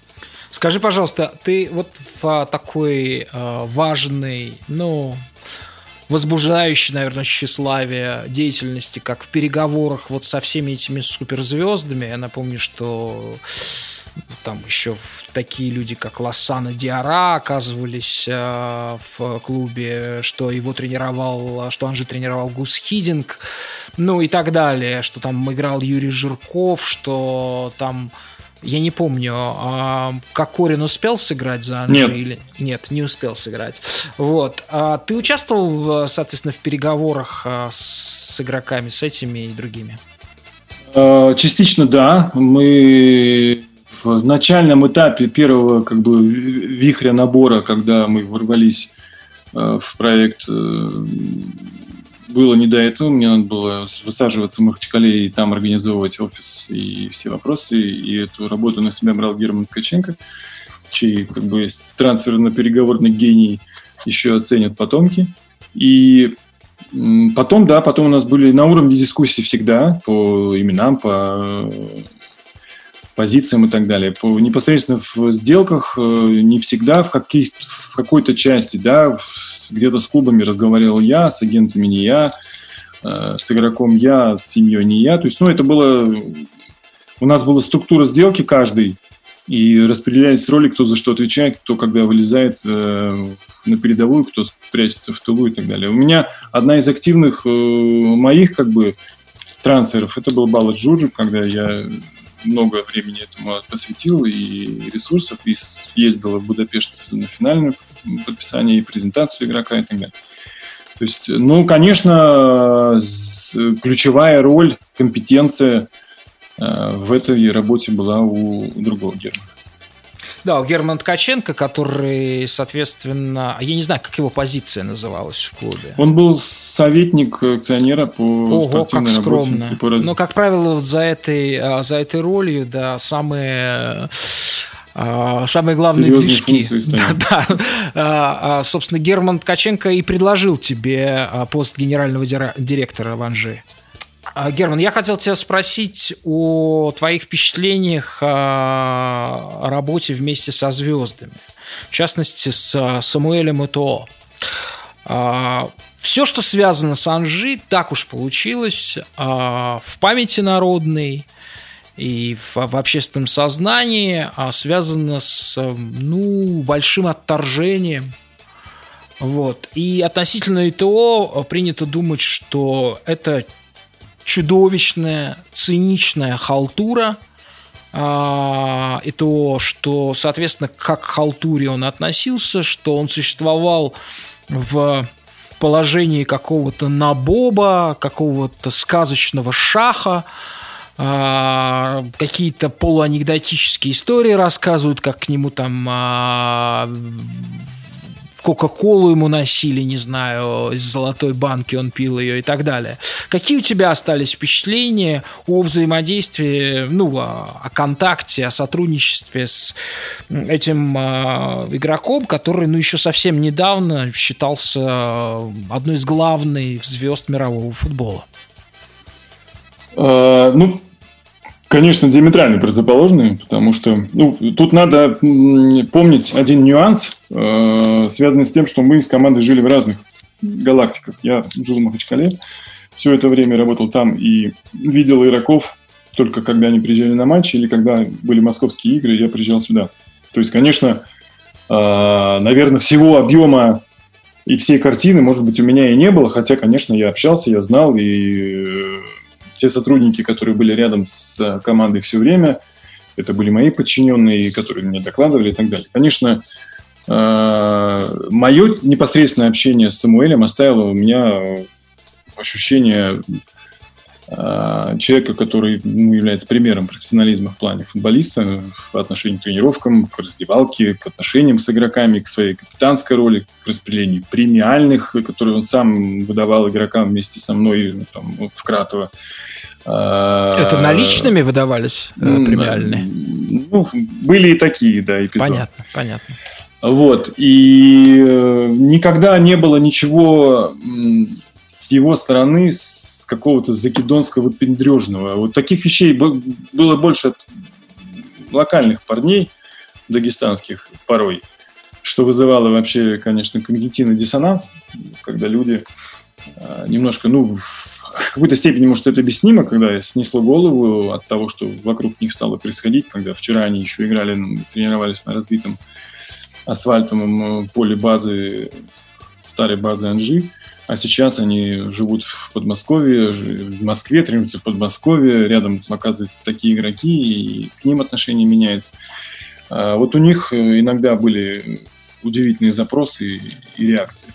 У Самуэля, как и, собственно, ну, наверное, в какой-то степени сравню с ним по уровню и по степени нашего уважения к нему Роберта. Никогда такого не было, никаких золотых там банок с кока-колами. Были выделенные машины, выделены они были всем легионерам э, с водителем. Э, зарплаты игроков позволяли там иметь еще какие-то дополнительные свои опции, они оплачивали это сами. На тренировку в Кратово один раз на вертолете прилетели русские ребята, даже не легионеры. Ну, то есть от Самуэля более того отношения сохранились. Я вот когда мы матч, э, пример проводили в Катаре, он играл как раз с Дохи, мы с ним встречались. Это было вот сейчас Вспоминать. буквально, да? Да, да. Ну, в прошлой зимой, нет. Прошлой а, зимой. Да, да, да. А он до сих пор и... же, по-моему, играет в Катаре. Закончил, да? нет, а, закончил. закончил. То есть он закончил, закончил свою карьеру буквально год назад, да, вот, меньше да. Даже. Э, знаете, всегда было ощущение, что этот игрок э, не просто игрок. Это да. Это после тренировки или после матча у человека там 5-6 смартфонов, на которых он что-то там решает, с кем-то созванивается, с кем-то общается. Он строил большую академию в Камеруне, он решал вопросы с, э, политиками в Камеруне на уровне сборной, там бойкоты, не бойкоты. Э, то есть он, конечно, влиятельная фигура был тогда, э, и проглядывалось в нем профиль человека, который будет дальше строить карьеру, ну, мне кажется, не тренера точно, а политика или какого-то серьезного там бизнесмена, не знаю. Это было, безусловно, в сравнении с большей частью футболистов, которые все-таки в силу там возраста и э, что тут уж скрывать интеллекта, э, их интересовали какие-то другие вещи. Здесь парень было видно, что он уже э, думает гораздо дальше, гораздо на большую перспективу, нежели остальные. Но вот в отношениях, в капризах, в понтах э, такого не было ну, ни разу вообще особенно. То есть его масштаб человеческий вполне, а, как человека, как личности, его зрелость была вполне соизмерима с его статусом в футболе. Я правильно понимаю, да? Да, абсолютно. Ну, известен эпизод, он, он стал достоянием СМИ. У нас есть такой а, был такой Анжи администратор Мартини, парень, который до нашего прихода жил на базе, э, такой немножечко Э, городской сумасшедший. И при этом очень исполнительный, 24 на 7 готов, может достать там в Нижнем Новгороде зубную пасту в 3 часа ночи за 15 минут, если кто-то вдруг о ней вспомнил. И э, Самуэль купил ему квартиру в Махачкале, когда узнал, что Мартини собирается завести с семьей, а жилья нет. Э, Никто его не просил. Мы об этом узнали вообще, мы как клуб узнали об этом после. Мартини это его прозвище, да? Мартини это его прозвище, я, честно говоря, даже не, не вспомню сейчас, как его ну, Может быть, он напиток сезон. любил, может быть, он любил это... Не-не-не, я не знаю, почему его так назвали игроки, наверняка есть предыстория, но всегда все его помнят и знают как Мартини. А, и вот он ему купил квартиру. Я думаю, что подобных акций было с его стороны еще и не одна, только мы просто об этом не знаем. То есть человеческий масштаб у него действительно весомый, и в этом человеческом масштабе, в человеческой характеристике ничего, кроме положительных черт, не отметить, честно. Доктор, я хотел вас спросить. А, скажите, пожалуйста, вам ведь доходилось видеть игры Анжи? А, вы, очень вы... мало, на самом деле. Это, это тогда русский футбол был э, на периферии ваших. На обочине да. внимания. Я просто хотел вас спросить вот о чем. Если, если у вас есть как бы возможность об этом судить, а, естественно, все, что было связано с Анжи, самые громкие высказывания, и они заглушали все остальное, они касались, соответственно, социального статуса Анжи, вот этого несколько вызывающего, пиратского положения, да, когда команда из самого бедного региона России, по статистике это официально, подписывает Самуэль Тао, ну, ну и так далее, да, вот, а, соответственно, вся вот эта вот а, как бы общественное звучание этого проекта, оно заглушало все остальные аспекты. Что, на ваш взгляд, из себя представляла Анжи как как футбольный язык, как язык футбола. У меня есть свое суждение по этому поводу. Я был в городе Удине прекрасном, когда, это, как кажется, был сентябрь 2012 года, а, когда, а, август 2012 а, года, когда он же играл против Удинезе, по-моему, предварительный матч Кубку УЕФА. Я правильно, Герман, не путаю? Да, Лиги, Лиги Европы, да. Лиги Европы, да, да, Лиги Европы. Уже тогда Лиги Европы. И я, естественно, моя позиция по Анжи была, так скажем, общей, громокипящей. Да, она такой была очень социалистской. Я потом скажу в чем, в чем мое конкретное а, было, что называется, претензия, главное замечание, да, к Канжи. Вот. Но я, естественно, я, я попал на стадион, и я болел, естественно, за Удинезе, который тогда совсем плох был, и к тому же еще было начало сезона, они мало готовились, не очень внятно, но, в общем, короче, на стадионе Фриули, еще тогда не стадию Фриули, еще не реконструированном, Анжи выглядела абсолютно командой, сделанной из другого материала, чем у Динезы. Он выглядел как абсолютно породистая породистая такая э, команда, которая, ну, совсем другого класса, чем у Динеза. У вас какие впечатления остались? Э, у меня остались впечатления, что это э, команда с э, таким значимым отпечатком Хидинга. Он очень много свободы давал атакующим футболистам вообще в любой команде. И тут это тоже проявлялось, э, такие звезды. Понятное дело, что сам футбол Анжи э, не мог э, быть предметом ненависти. Ненависть рождалась за пределами поля. На самом деле, я ожидал вот от вас какой-то другой точки зрения, альтернативной, потому что вы называете тоже команду эту классной в плане игрового стиля, но мне казалось, что если просто претензия только в том, что вот ненависть только из денег исходит, то таких клубов можно найти очень много. Я думал, что тут есть что-то большее. Неужели это может и хорошо, что если мы не найдем э, другие причины ненавидеть Татанжи, но, но почему они пираты, если, если они играли в неплохой футбол, если они делали то, что до них э, делали очень многие клубы? Нет, нет, пира- пиратство касается, конечно же, я как раз хотел следующий вопрос за Герму задать. Пиратство, конечно, образ, да, такого флебустерства, но, конечно, это не какой-нибудь а, дырявый, а, дырявый фрегат, это, конечно, совершенно как будто бы экспроприированный у Королевского флота Британии самый лучший фрегат, да, еще покрытый, покрытый золотой, золотой эмалью. А, я как раз хотел спросить об этом у, у, у Германа, да, а, угу. насколько вот чувствовалась, да, эта обстановка, а, ну, скажем так, вы не стеснялись в плане пиара, и в этом смысле ваша стратегия была авангардной. Да, можно было спрятаться, можно было что-то вот как-то зажать, какие-то факты. Нет, вы анонсировали все эти сделки, они э, ну, очень громкие, да, невероятные, сегодня кажущимся просто уже невероятными, потому что, ну, я не думаю, что российский футбол в ближайшее время постигнет что-то подобное, что футболисты уровня э, Самуэля Итао НЛО, да даже, ну, там все, кто там, многие, кто, кого подписывал а, Анжи, они в то время котировались как футболисты на взлете. Это не, не, не то, чтобы там заканчивающиеся ветераны, да, вот, там, вспомним и Бусуфа прекраснейший из Андерлехта. И Вильяна, да. и, и Диара. Тут да, же. да, и Диара, конечно же, который абсолютно на некоторое время, он, по-моему, Следующим клубом его был, по-моему, Мадридский Реал, если я не ошибаюсь. А... Не, из Реала он к нам пришел, потом... А, из Реала пришел, да-да-да, точно, точно, точно. Вот.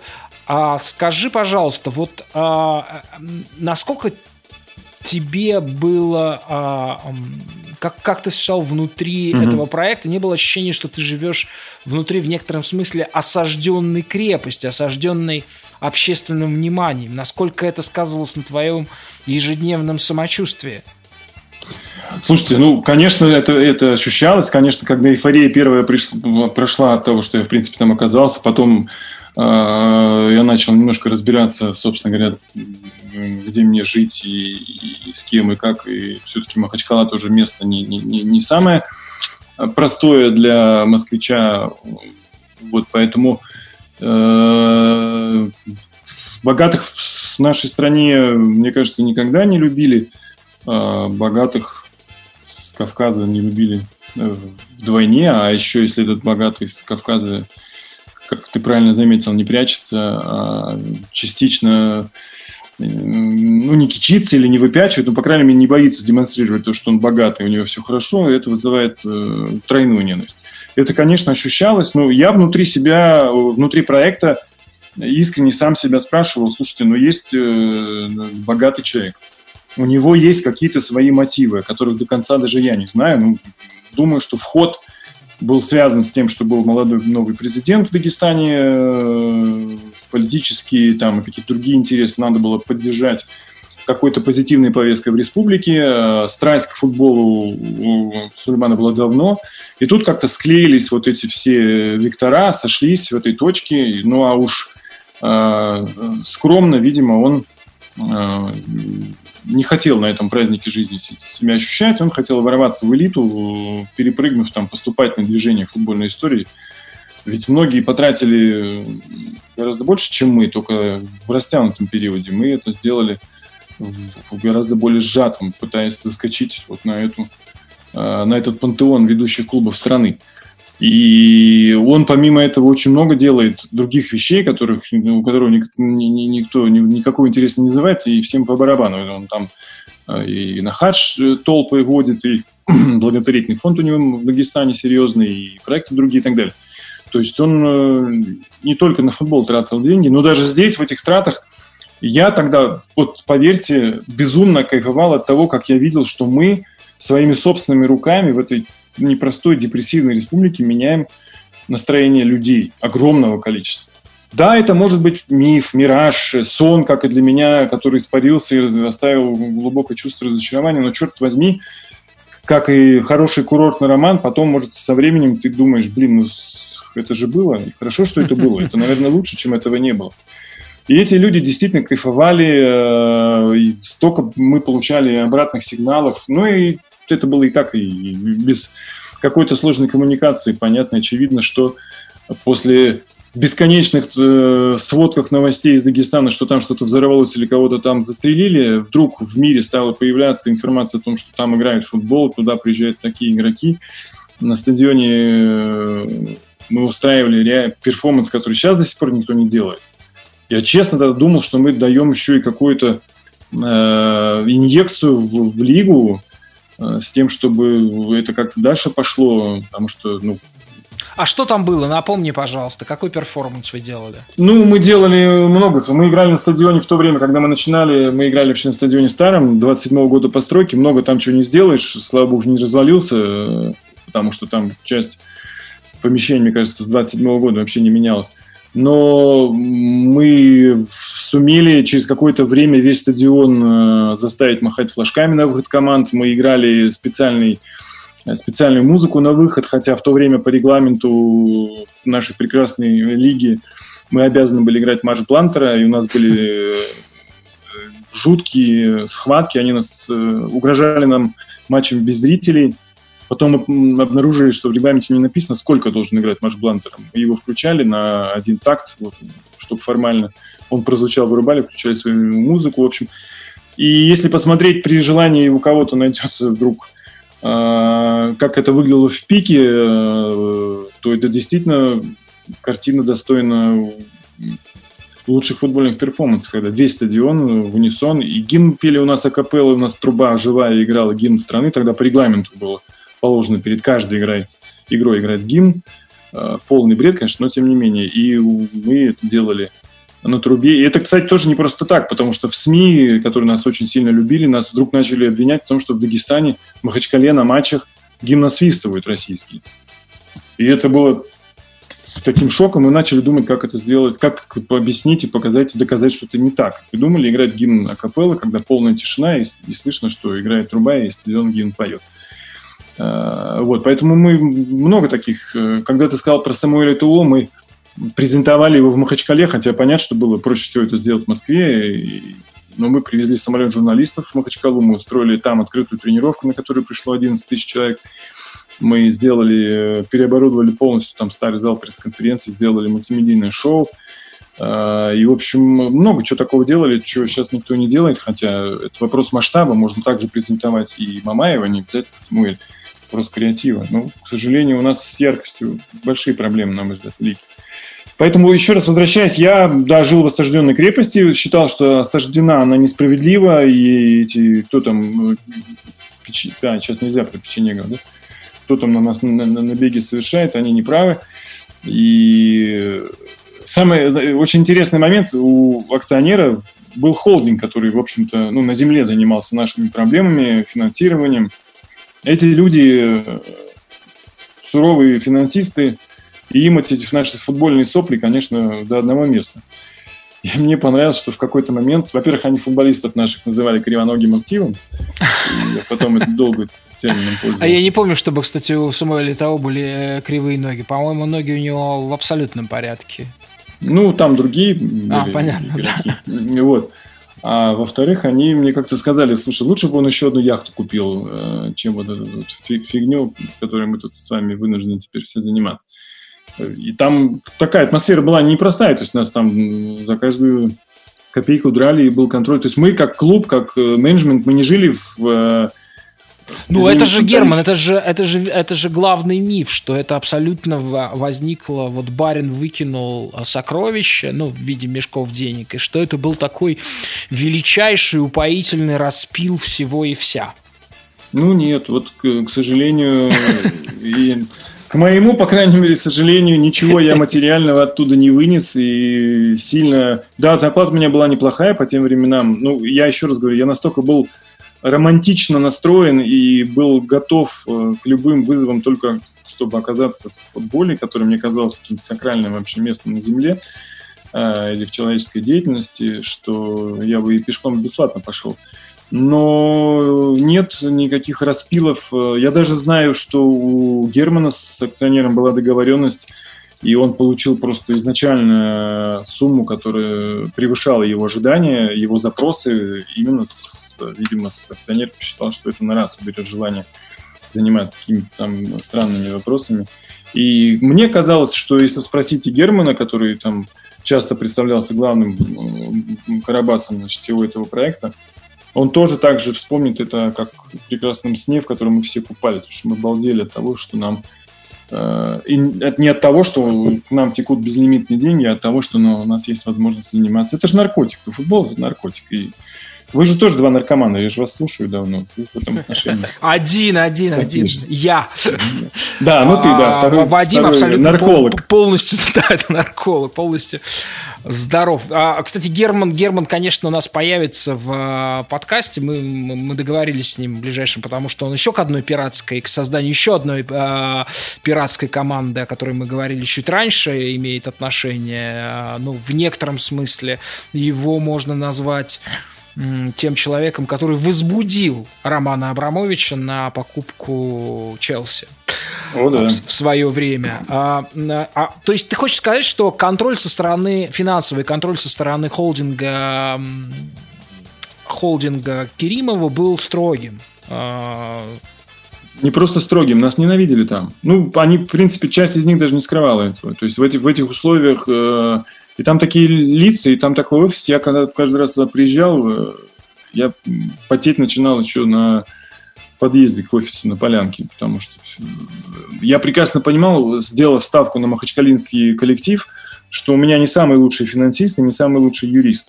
Это, кстати, была, может быть, одна из моих там тоже серьезных ошибок, которые я потом для себя как бы вывешивал в перечне косяков. Э, Желая как бы понимать, что команда не живет в Махачкале, но желая все-таки иметь какую-то принадлежность э, метафизическую к, к этому э, городу, мы, стали, мы делали ставку ну, там, где можно, на местных людей, в том числе и вот в офисе. И, конечно, тяжелые были встречи, разговоры, даже за те же самые флажки, которые я упомянул.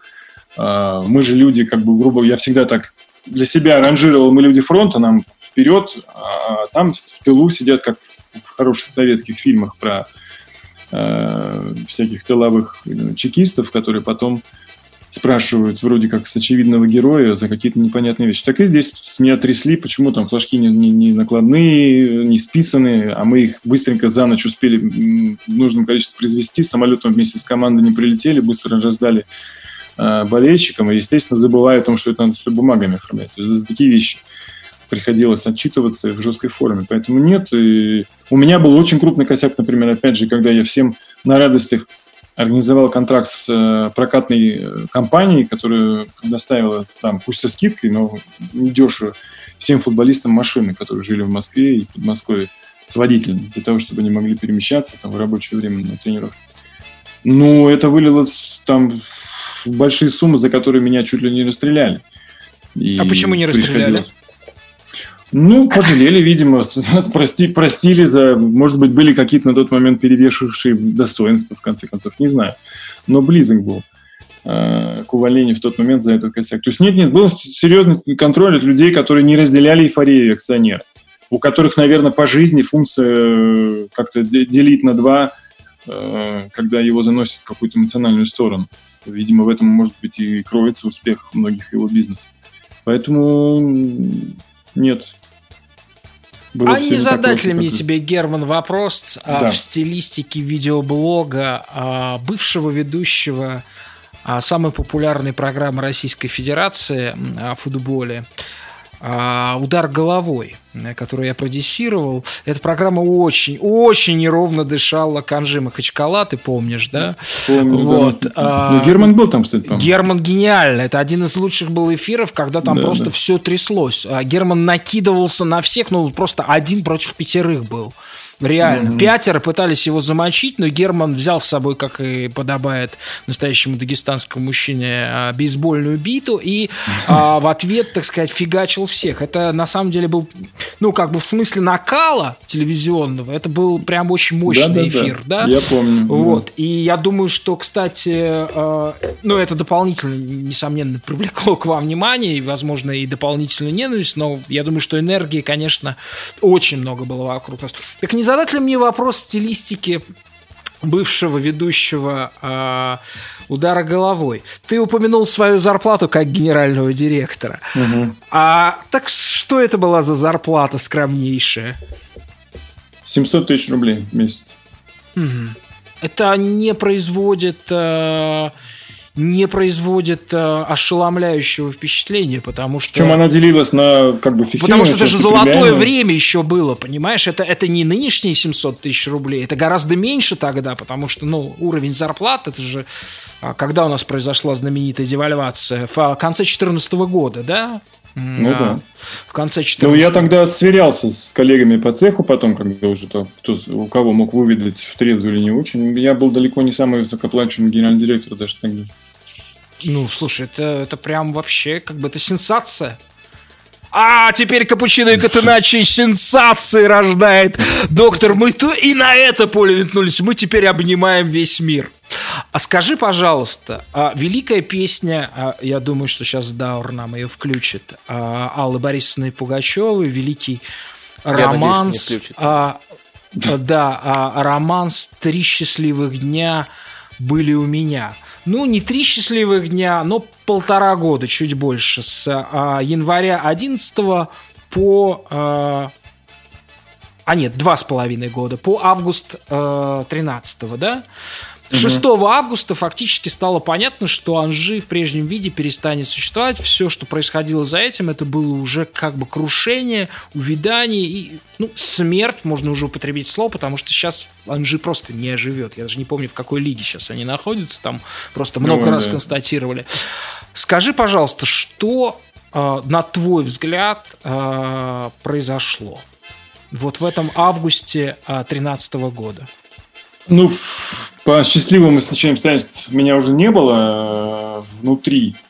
Э, И мне пережить... э, Ну, я просто к тому, что было бы, наверное, больно переживать это еще находясь там, вот этот резкий А ты ушел в конце 2012 года? Да, я ушел в конце 12-го, и там уже стали появляться какие-то фрики, какие-то странные люди. Было понятно, что как-то поехало все немножко не туда. Наверное, э, эмоциональная разочарованность акционера в том, что быстро э, даже российский, э, этот еще раз скажу, пантеон взять сходу не получается, несмотря на затраты, на трансферы. Очень много было вокруг э, и акционера. Не только в СМИ же нас э, не любили, но и много людей вокруг. Да, э, это понятно. доступ. Это было главное. Можно было не Да. читать газеты, не смотреть телевизор, в конце концов. Но главное, что вы существовали в совершенно определенном поле, очень отрицательно заряженном. Очень токсичным, да. И, э, ну, насколько я знаю, с того объема информации, который мне доступен, э, из разговоров с игроками, с э, Германом, с менеджерами и так далее, ну, там совокупность факторов разочарования, да, Э, проблемы со здоровьем, да, Э, сложности с Уралкалием на тот момент, да. И опять же, как, видимо, сошлись Уралкали вектора- это один из э, главных активов Сулеймана активов, Керимова, да. Ну, там была история с Беларуси, генеральный директор арестовали, там нач- начались э, такие по- политико-экономические сложности и потрясения. И э, так же, как эмоционально вектора сошлись, умножены на эмоцию акционера, и все это закрутилось в свое время, также эмоционально это все, видимо, в его сознании раскрутилось. Он сказал стоп. Причем, когда он сказал стоп в тот момент, стоп масштабу, стоп э, такому залихватскому подходу, сохранив финансирование э, клуба еще на несколько лет, и там уже криворукие люди постарались сделать так, чтобы все развалилось в конец. И в том числе и его отношение к этому. Я убежден, что на те деньги, которые он согласился выделять после смены курса, при правильном подходе можно было спокойно еще клубу существовать. А в нынешних параметрах российской премьер-лиги быть конкурентоспособным. Ну, Да, я, насколько я понимаю, речь шла о 50-70 миллионах евро в год. Это вполне соответствует бюджету условно Краснодара и ЦСКА в сегодняшних реалиях. Абсолютно. Абсолютно. Более того, я еще хочу сказать, что мало ли почему, ну, на мой взгляд, это было действительно э, беспрецедентная история. Как на вход мы куролесили в свое время, так и на выход Герман тогда э, сработал э, ну, феноменально. Там, трансфер-маркете специально посмотрел перед нашей встречей 158 миллионов э, дохода. Ну, да, это распродажа, да, денег. распродажа, если верить Да. официальным цифрам, она получилась вполне себе впечатляющей. Ну, так и есть. Я, я, ну, там, окей, часть контрактов я не видел, но то, что я знаю, примерно так и есть. Примерно такие деньги происходили. Там по-разному можно оценивать природу переходов. Там вот группа людей в «Динамо» за те же деньги, которые пришла. Но факт остается фактом. В кассу клуба, в кассу там, акционеров обратно вернулись достаточно серьезные вменяемые деньги, подтвердившие, что ну, там хлам это никто не покупал. Были достаточно все ликвидные э, ребята нам. Доктор, вы что-нибудь хотите спросить э, Германа а, относительно того, что вы как-то внимаете больше? Э, Да, э, да, а на самом деле у нас обсуждение Анжи, конечно, затянулось больше, чем любого другого клуба. Э, Ну, мне я не знаю, извините. я не. Нет, нет, нет, это, это, это очень интересно. Зато у нас тут сейчас, был нас, в- эксклюзив. щас нас в угол поставим. да, за Нет, это. нет, нет. а, а, Мне То, что мы о интересно- Стоуке э, больше, чем о, дольше, чем о Стоуке говорим, да, об Анже. Ну, на самом деле, в мировом масштабе, если сравнить Анжи и Сток, то при всем уважении э, к тому, что с Стоуку. нами сейчас Герман, э, все, все равно, все равно все-таки, наоборот, про Сток надо было больше говорить.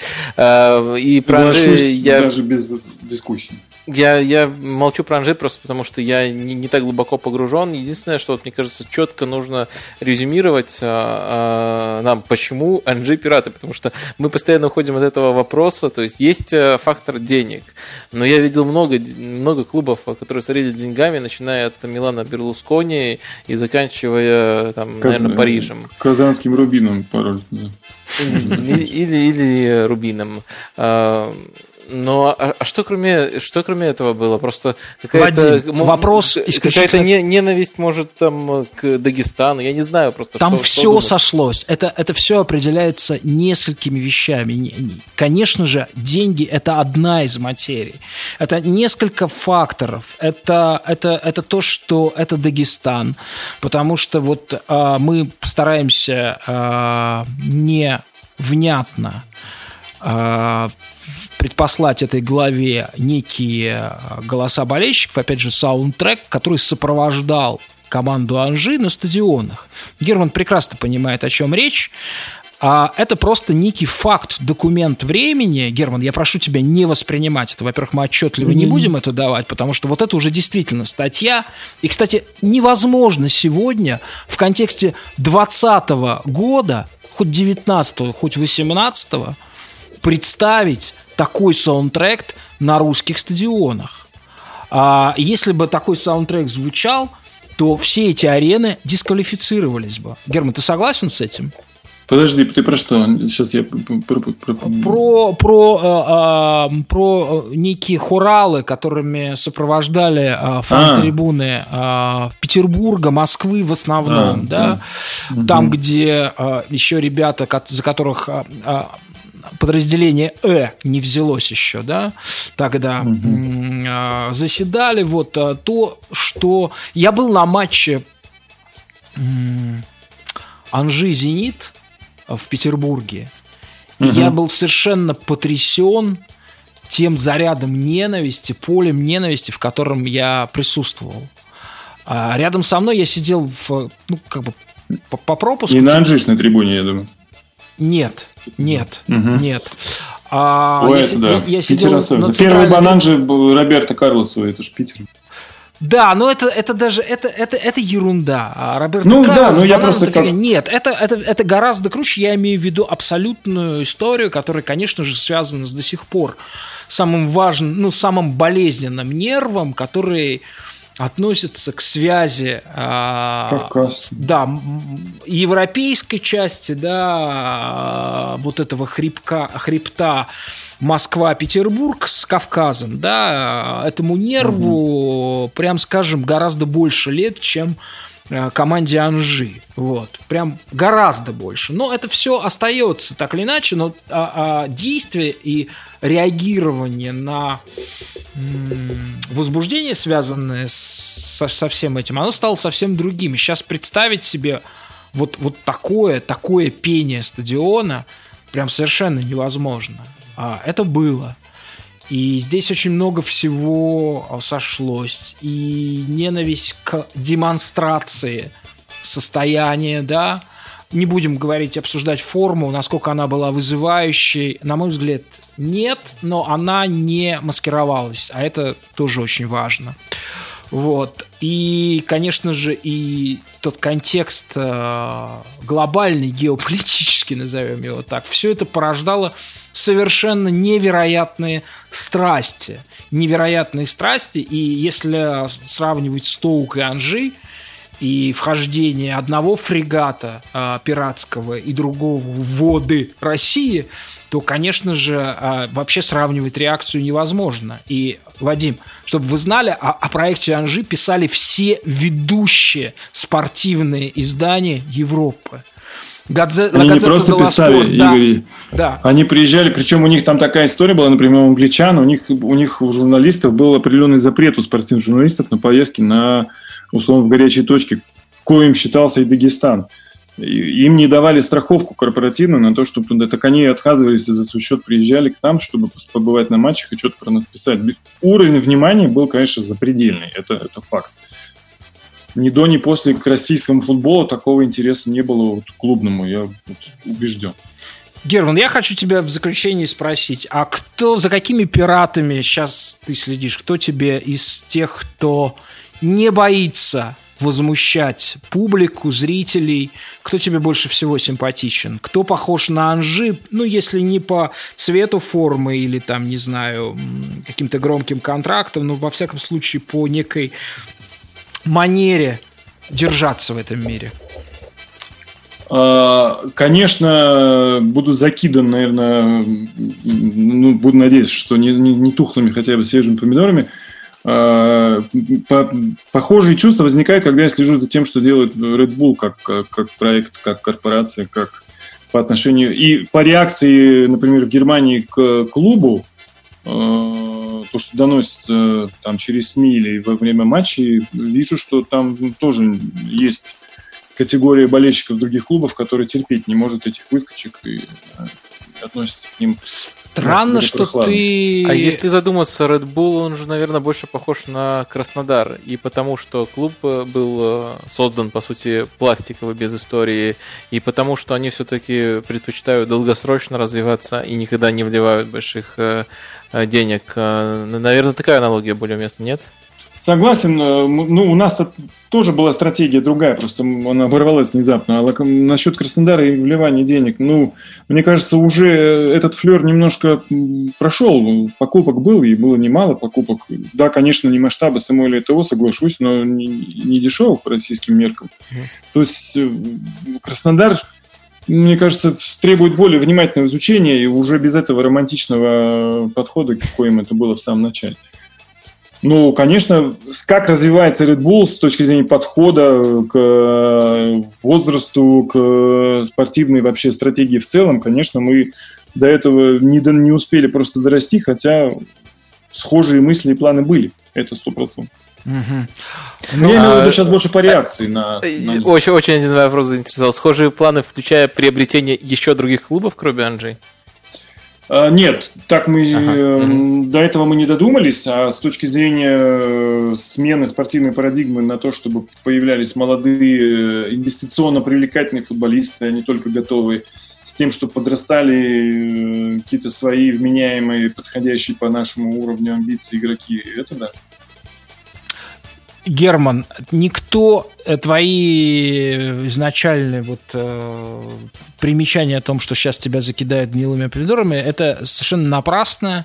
потому что, в принципе, мы можем называться капучино и катеначо Red Bull спокойно, не потому что нам Red Bull уже платит за интеграцию, а потому что мы всячески славим... Помогает делать подкаст. Да, мы Вот всячески баночка стоит тут. Славим, а, славим эту корпорацию, вернее, ее подход к, к футболу, да, это очень круто, вот, и, конечно же, вот мы за Red Bull, а, ну, там, пусть флагманскими проектами мы следим а, с вниманием, и с доктором мы и с тобой сходимся в том, что то, что они делают, это здорово. Спасибо тебе огромное.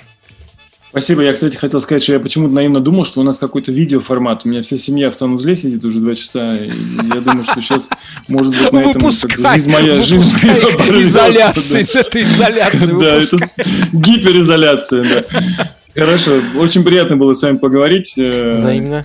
Да, удачи. И вы прям радуете в это непростое время своим контентом подкаста. Ваш поклон. Спасибо, спасибо, Герман, нам очень Спасибо. приятно, счастливо. Пока. Пока.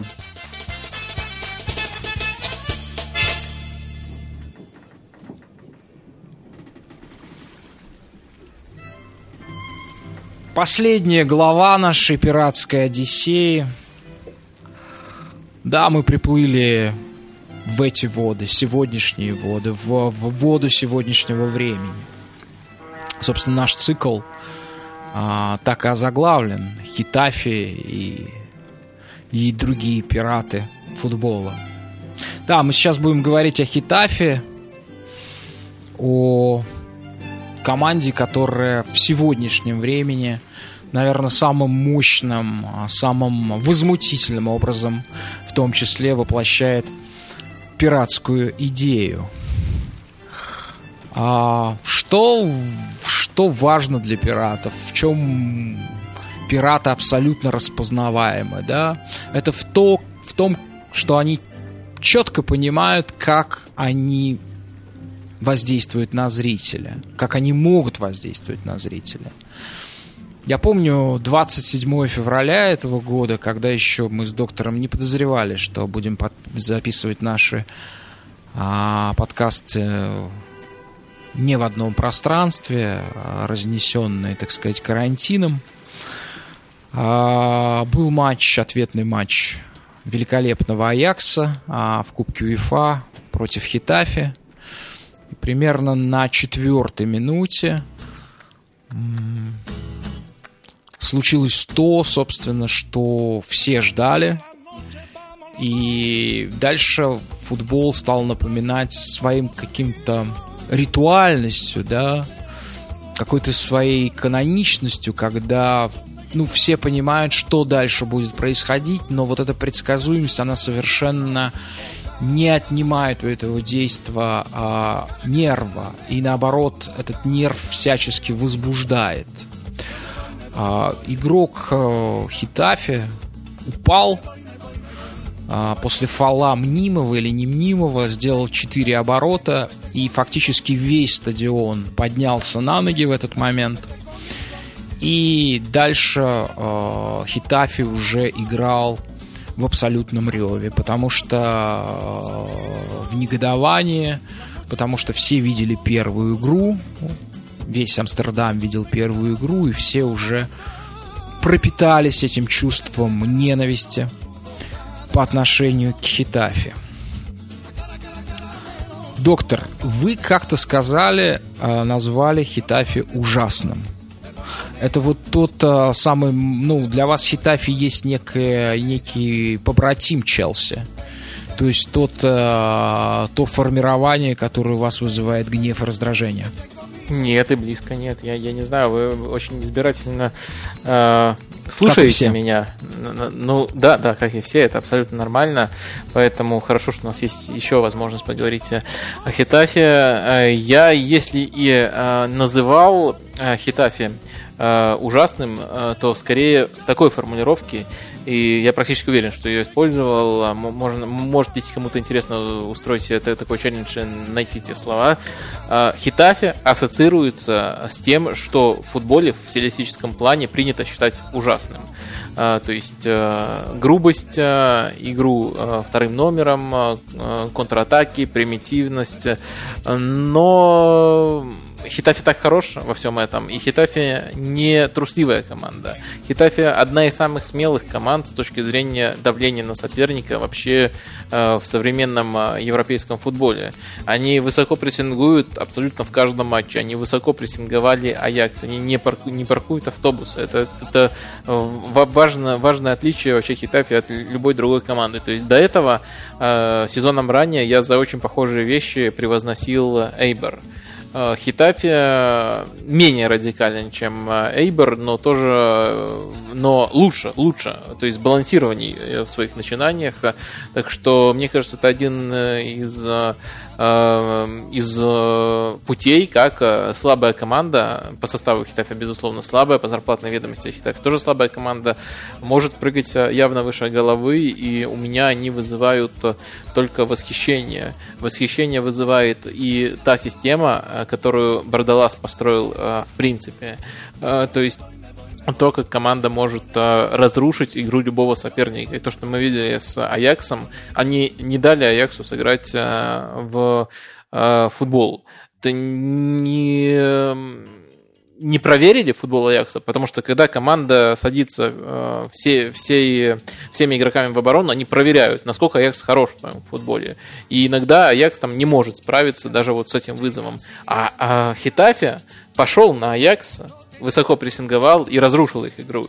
И точно так же Хитафи поступает э, в, во всех матчах, по сути, испанской Ла Лиги. Если мы проследим, как э, меняется точность передач команд именно против Хитафи, то у всех она ниже, чем средний показатель. То есть обычно у них там, грубо говоря, 80%, с Хитафи это будет 65%.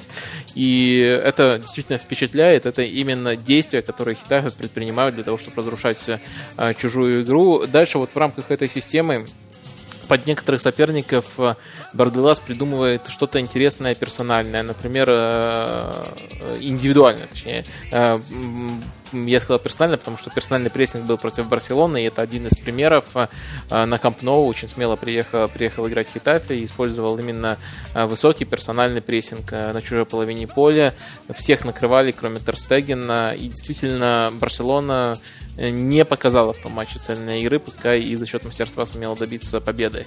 А дальше по ходу матчей э, очень э, смелые ходы по перестроению команды предпринимает Бардалас. Он не отходит от 4-4-2, его любимая схема, но, во-первых, э, очень грамотно чувствует, какой тип нападающих ему нужен, потому что у него, у него как минимум три нападающих, при схеме с двумя нападающими, как минимум три форварда играют очень стабильно и качественно. Это, конечно же, Анхель Родригес, Хайми Мат, Мата и э, Хорхе Малина. Э, и он очень здорово чувствует, когда нужно их э, ротировать, под какой, какой момент нужен какой нападающий. Хорхе Малина, ему 37 лет, один из самых вообще возрастных футболистов в Европе. И, казалось бы, играть в такой вот прямолинейной команде мог бы считаться нападающим столбом, но эпизодами, именно эпизодами, он, я в нем даже вижу некоторые проявления Беркомпа. Это для меня высший комплимент. Они проявляются в том, как он умеет использовать то, что э, в Испании, в Аргентине называют паузой. Это вот есть целый такой прием, э, и обычно его ждут от кого-то вроде Рикельми, того же Беркомпа. И вот э, у Хорхе Малина, если проследить, как он вот Э, выбирает момент для каких-то обострений, для каких-то действий. Конечно, ему не хватает техники, но вот у него есть это чувство, и э, поэтому за ним всегда мне приятно смотреть. Хотя, опять же, по описанию, по внешнему виду, это просто нападающий, на которого забрасывают мячи. И действительно, одна из его функций, он, на него можно забрасывать мячи. В центре поля тоже я постоянно кайфую. Наверное, самый большой объем работы э, вообще в Европе проделывает пара опорников Арамбари Максимович. Э, э, в прессинге у них э, чаще всего сдвоенная роль, то есть много таких аспектов можно выделить. Если говорить непосредственно про этот сезон, то появился Кукурелли, которого как раз Эйбер подготовил, что еще раз говорит о том, что у этих команд э, схожая э, игровая идея. Так что э, я, опять же, буду тут э, включать э, человека, который совсем не понимает, э, почему Хитафе плохой, э, что такого пиратского в Хитафе. Они отличаются, они они эффективны, и они показывают каждому следующему сопернику, э, что их футбол э, недостаточно хорош, что их футбол можно разрушить, и они именно разрушают.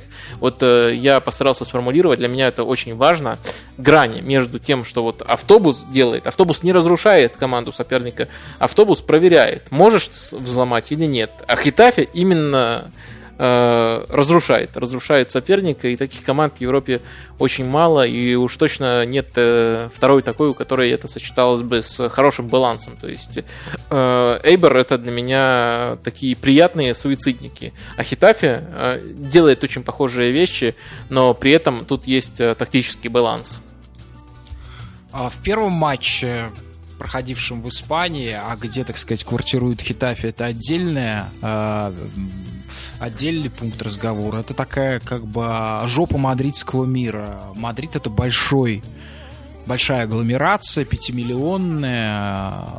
И Хетафе это, собственно, отдельный город, который в эту агломерацию фактически сросся уже с Мадридом. Это, наверное, одна из самых унылых, скучных а, частей Мадрида с самой скучной публикой. Стадион Хитафи ну, не знаю, с, с, с кем сравнить, с московским торпедо, его последних там 40 лет существования или 30. Вот, самая там непосещаемая команда, там практически даже на, на Реале и Барселоне аншлаги не собираются на крохотном стадионе. Просто в первом матче вот на этом самом а, стадионе Хитафи случилось изумительное событие – после падения а, одного из игроков а, Хитафи, может быть, вы вспомните, кто это был, а, случилось, наверное, первое в истории косплей по ходу матча. Да, я помню, это а, Райан Бабель и Нием были. Да, да, и, да, вот футболист Нием, Алан Ньем, камерунец, он, соответственно, упал. И прямо, по, прямо сразу же в течение 5 секунд а, Маркус Бабель кос, от косплея. Райан, а, Райан. Р, Р, Мар, Маркус тоже был и тоже в Ливерпуле а, играл. А, Райан Бабель а, его от косплеил. То есть тут же представил миру пародию, которая на следующий день злую пародию, которая на следующий день разошлась, естественно, на мемы, уже таковым мемом живет и по разным поводам будет использоваться. Вы хотите сказать, что вот это вот а, омерзительное кривляние, омерзительное killing time, которое устраивает Хитафи по ходу матча, оно вам кажется а, составляющими вот этой системы Хитафи цельными, неотъемлемыми, поскольку это явление так цельно и так убедительно, нет никаких поводов раздражаться, по, а, раздражаться на симуляции, на катание мяча, которым в каждом матче, я подчеркиваю, нерационально, а исключительно как демонстрация части э, дос- ценности этого проекта, да, э, занимается Хитафи. Смотрите, но это же очень легко разделяется. И э, это никакого отношения не имеет к тому, что Хитафи показывает э, в эпизодах, э, когда идет игра. На самом деле, так можно ну, к любой команде придраться. Барселона. Барселона Гвардиолы считается олицетворением всего прекрасного, но разве там этого не было? Разве ее не мочили за это те, кто не кто любит мочил? Барселону? Ну, кто мочил? Ну, я знаю, как я Вадим, знаю. А, доктор, простите, я первый раз вас по имени назвал. А, просто так, таковы. Послушайте, кто? Вы слишком много времени проводите на этих форумах. Какая Барселона? Вы вообще о чем? Люди, в какой реальности люди, живете? Вы чего? Алло, доктор, вы где? Какая Барселона? Если какие-то там реалисты или кто там у вас а, сидит, кто с кем Подождите, срется, от, срется в комментариях и так далее. Кто? Их что такое? А, Подожди, а, вы хотите тот, сказать, тот, кто не что любит Барселону, Барселону такая, не называли там девчонками, не предъявляли за симуляции? Вы хотите сказать, что э, Бускетс не является, которого я лично обожаю, не является э, нелюбимым футболистом э, у значительной как части как, людей доктор, вот за, за тот один эпизод? Вопрос, они больше не вопрос. видели его, но они помнят этот эпизод. У меня вот вопрос к вам. У меня вопрос к вам. Скажите, пожалуйста, считаете ли вы справедливым итоги и приговоры Нюрнбергского трибунала, который прошел после Второй мировой войны? А, Я, э, см- см- смотря какое конкретно дело, какого- какую конкретно личность мы То есть в- вам используем, кажется, что там, возможно, были несправедливые приговоры? И относительно чего мы используем? Потому что если применить э, нормы, нет, нет, нет, которые... вы, вы не берите, пожалуйста, паузу на размышление. Вам не удастся. Я Вы не беру, не беру стене. паузу на размышление. Я Пожалуйста, говорю не просто, ерзайтесь. Я задал вам Если вопрос. применить Мужчина- нормы, которые использовались э, на, на- в Нурнбергском процессе, то можно запросто привлечь и судить э, половину президентов Соединенных Штатов, которые были после войны за военные преступления. Так что Так. я не хочу уходить э, в Так. Политику. И таким образом, а, ну, причем здесь политика? Где политика начинается, где она заканчивается? Что такое политика? Хорошо, И как давайте мы, вер- как возвращаться мы можем... к Барселоне к Нет, нет, нет, Что подождите, подождите. Если... Совершенно верно. Вы правильно рассуждаете, даже интуитивно. Вы знаете, как выглядела политическая конфигурация британского парламента накануне Второй мировой войны, накануне вступления а, Великобритании в открытый военный конфликт с Германией. Ну, по-моему, Чемберлин был э, премьер-министром. А, Я имею в виду, как можно было бы охарактеризовать взгляды политические парламента? Ну вот говорят, бывает слишком левый парламент, там а, преобладают социалисты или какие-то консервативные партии. Вот, вот как выглядела конфигурация а, британского парламента накануне а, того момента, когда, собственно, начнутся а, прямые военные действия между Великобританией и Германией? Нет, я, я деталей э, не знаю. Так что Хорошо, а смотрите, это был это. абсолютно правый, как сказали бы уже после войны, фашистский парламент. А взгляды этих людей практически ничем не отличались от взглядов НСДАП, ну, за исключением понятной доктрины а, в отношении евреев, хотя и там тоже не все было чисто. И вы совершенно справедливо говорите, что если этот инструментарий, если эти критерии а, Нюрнбергского процесса применять по отношению к всему миру, там должны было оказаться практически все военные политики, потому что все находились во, в поле тогда, вся Европа в поле вот этой а, немецкой идеи, европейского возрождения, назовем его так. И таким образом вы хотите сказать, что не существует никакого инструментария, которым мы можем хоть какое-то суждение этическое вынести в отношении... Мы не можем, мы не можем, у нас нет никакой оптики, чтобы мы могли различать оттенки. И таким образом, вот то говнище, против которого восстала Амстердам-арена, воспитанная самым прекрасным, самым чистым футболом, ну, если взять его, так сказать, историю, да, этой арены, а ни, мы не можем установить никакой разницы между Барселоной и Хитафи. Между Нет, ну, Хитафи ну, и ну, ну, вы Аяксом. просто Нет передергиваете, никакой. Какой э, передер? с- Я всего лишь, я всего лишь Я сказал, я четко начал вот с этого. То есть нужно отделять футбол, в который играет команда. Барселона играет Каким в один, образом? Хитафе в другой. Каким образом, если симуляции, если симуляции и фолы и а, убийство времени Хорошо. являются инструментами футбола, инструментами достижения Гвардиола, результата. э, он э, тоже регулярно на этом попадается. Тактические фолы для того, чтобы э, срывать контратаки соперника, когда не Итак. работает контрпрессинга.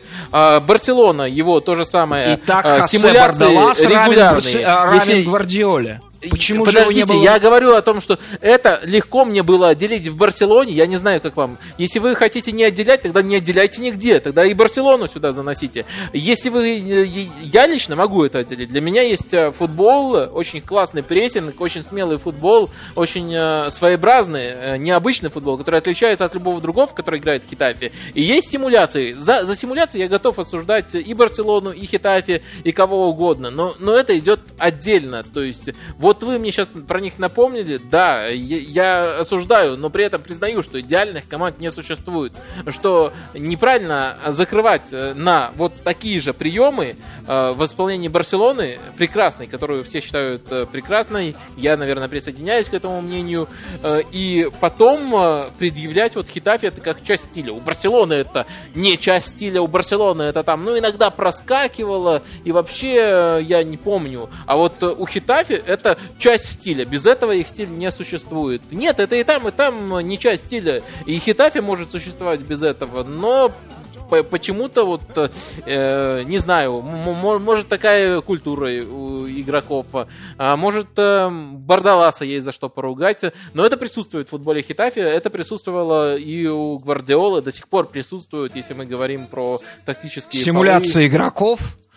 И, в принципе, и, а, и тех, кто притворы... А кто притворы у... Я, я, я по-прежнему пони- Ну, как бы речь идет о содержании каких-то форумов эзотерических. Кого обвиняют э, в Барселоне в симуляциях? Если вам нужен один самый яркий пример, который застыл в памяти общественности, конечно же, это Серхио Бускетс в матче с Интером. Помните, там было удаление, Мгм. и Бускетс э, делал вид, что ему больно, держался за лицо, а Да-да, потом это я помню, по- конечно, просматривал. Вот это вот считается эталонным примером, но на самом деле а, можно найти очень много примеров, когда футболисты Это Барселоны эталонный пример того, и- зачем и стоит Вилья, явление. И Месси, и э, Месси. Иньеста, которых я все, которых я очень высоко всех оцениваю, э, как минимум приукрашивали свои страдания. То есть э, уже вот совершен фол, и дальше идет четыре дополнительных кувырка. То есть, ну, ну, невозможно, невозможно это сделать случайно. Но у них это вот э, на уровне рефлекса. И точно такой же рефлекс есть у Хитафи. Э, Да, мне это считаете, не что это в Барселоне, рефлекс? мне не нравится это в Хитафе. Но я все равно а, обожал э, смотреть футбол той Барселоны. И особенно удобно смотреть и Хитафе и Барселону в записи, когда можно просто промотать эти эпизоды и оставить только футбол. К сожалению, в прямом эфире это, не, это нельзя сделать. Я, я, я не ухожу от ответственности. Я, я согласен осуждать за это Хитафе, я согласен осуждать за это Барселону. Но я не согласен с тем, что мы не можем отделить это, что в Хитафе не существует без этих симуляций. Тогда давайте ко Нет. всем командам применять это.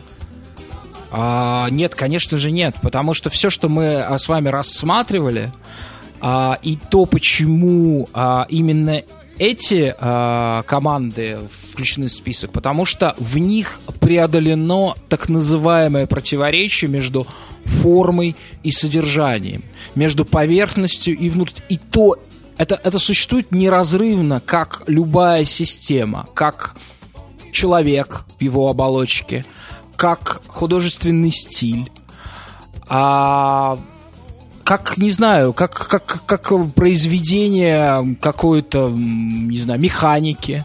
Да, здесь противоречий нет. Если мы начнем разбирать, то тогда все наши пираты рассыпятся, тогда мы придем к тому, что ни в отношении ничего мы не сможем никакого суждения создать. И, это будет, И таким образом, это будет доктор, за- и таки- за- замечательным завершением Это будет подкаста. замечательно, это будет концом всех наших подкастов, а заодно и вашей разъяснительной действия. И вы таким образом будет придете, вы придете, соответственно, к тому, на самом деле забудьте все. Это все рассыпается. Конечно, это ровно то, что вы сейчас утверждаете.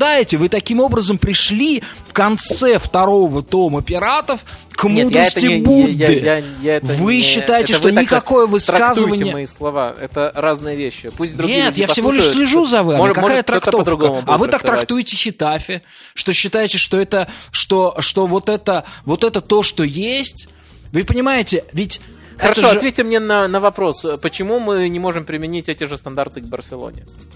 Какие? Что там не было этого? Вы, вы- ва- ваш аргумент будет в том, просто вы не помните или этого не? Почему мы не судили а, а, английских парламентариев на Нюрнбергском процессе, которые исповедовали ультранационалистические взгляды накануне войны с Германией?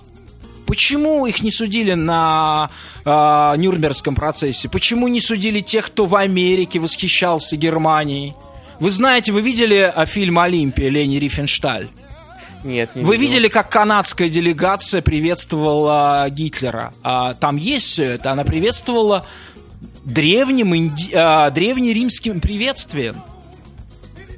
Просто отдав дань уважения этой стране, которая вот так своеобразно, интересно а, развивается, и в которой воплощается молодость Старого Света. Подождите, вы все тут уже пытаетесь перевести в другую плоскость. В какую? Но тут у нас нет плоскости войны, тут у нас нету плоскости победителей проигравших. А, а, Почему? Тут у нас мы а, рассуждаем- мы нету, не- нету, не- нету сторонних людей, которые кого-то судят, кого-то не судят, кому-то применяют один норм. Тут мы с вами. И я у вас вот спрашиваю конкретно, к Барселоне мы такие же стандарты применим? Тоже не будем отделять? Потому, конечно, для меня не существует такого мира, кроме вашей любимой лиги, в котором Хитафи и Барселона а, могут пересечься. Так, таких, такого общего места нет. Возможно, существуют какие-то форумы, которые, соответственно, вот в своих там э, каких-то кодировках признали Барселону симулянской командой. Просто вопрос в том, где акцент, как в архитектуре? Мы хотим что подчеркнуть? Колонны? Или мы хотим подчеркнуть плоскость фасада? Мы хотим подчеркнуть размер окон и так далее? Или мы хотим подчеркнуть убранство интерьера, да?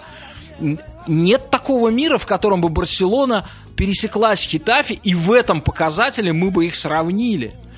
В Хитафе именно то прекрасно, что оно и физиономически на поверхности своей выглядит абсолютно как цельное явление. Взять хотя бы то, как выглядит Хосе Бардалес, который мог бы быть... Бардалас. Э, Бардалас, да, который выглядит абсолютно как преподаватель филологии классической в университете Саламанки. Да, Саламанки, по-моему, самый старый университет в Испании.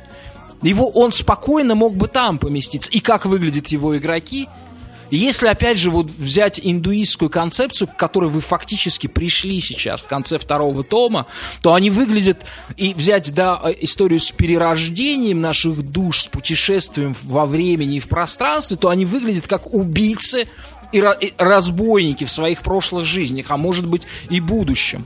Там нет ни одного лица, которое могло бы быть э, частью какой-то рекламной кампании. Но оно станет, если они станут суперзвездами. Они не станет никто из них мировой звездой. Вот, потому что вся их корявость, вся их, э, вся такая их э, асимпатичность, она, она повенчана. И, конечно же, в этом смысле Бардалас, он гений. Это абсолютно цельное явление, и в нем а, чудовищное а, площадное притворство, против которого, собственно, Райан Бабель и восстал, оно повенчано с невероятным а, искусством а, стратегии матча, тактики матча, да. Мы же с вами отмечали, что Аякс попросту был разбит в этом Вам матче. известно, что такое эффект ореолы и что такое confirmation bias? Э, нет, нет. Ну, ну это все э, э, протекает из э, работ, в частности, Даниэля Канемана, который получал mm. Нобелевскую премию в экономике, хотя вообще является психологом. Э, в общем, эффект ореола – это э, воспри... восприятие человека, не только человека, любого явления по внешнему виду. То есть, если человек, если там человек в очках в серьезном костюме находится в библиотеке, то его можно воспринять за библиотека, даже если это не так. И к этому часто иногда добавляется confirmation bias, то есть это э, свои предрассудки, э, склонность подтверждать свои предрассудки, то есть видеть э, в во всем, э, то есть закрывать глаза за то, что то, то, что не входит, не входит в картину, которую человек изначально себе нарисовал. Вот мне кажется, что у вас два этих явления, которые я так по памяти путно немножко объясняю, сейчас э, сошлись. То есть вы сначала нарисовали себе портрет Хитафи вместо того, чтобы э, объективно анализировать э, и все разбивать, раскладывать по полочкам. Вы дальше вот этот портрет пытаетесь э, вот дополнить э, деталями и обращать внимание только на то, на то что подтверждает ваше восприятие.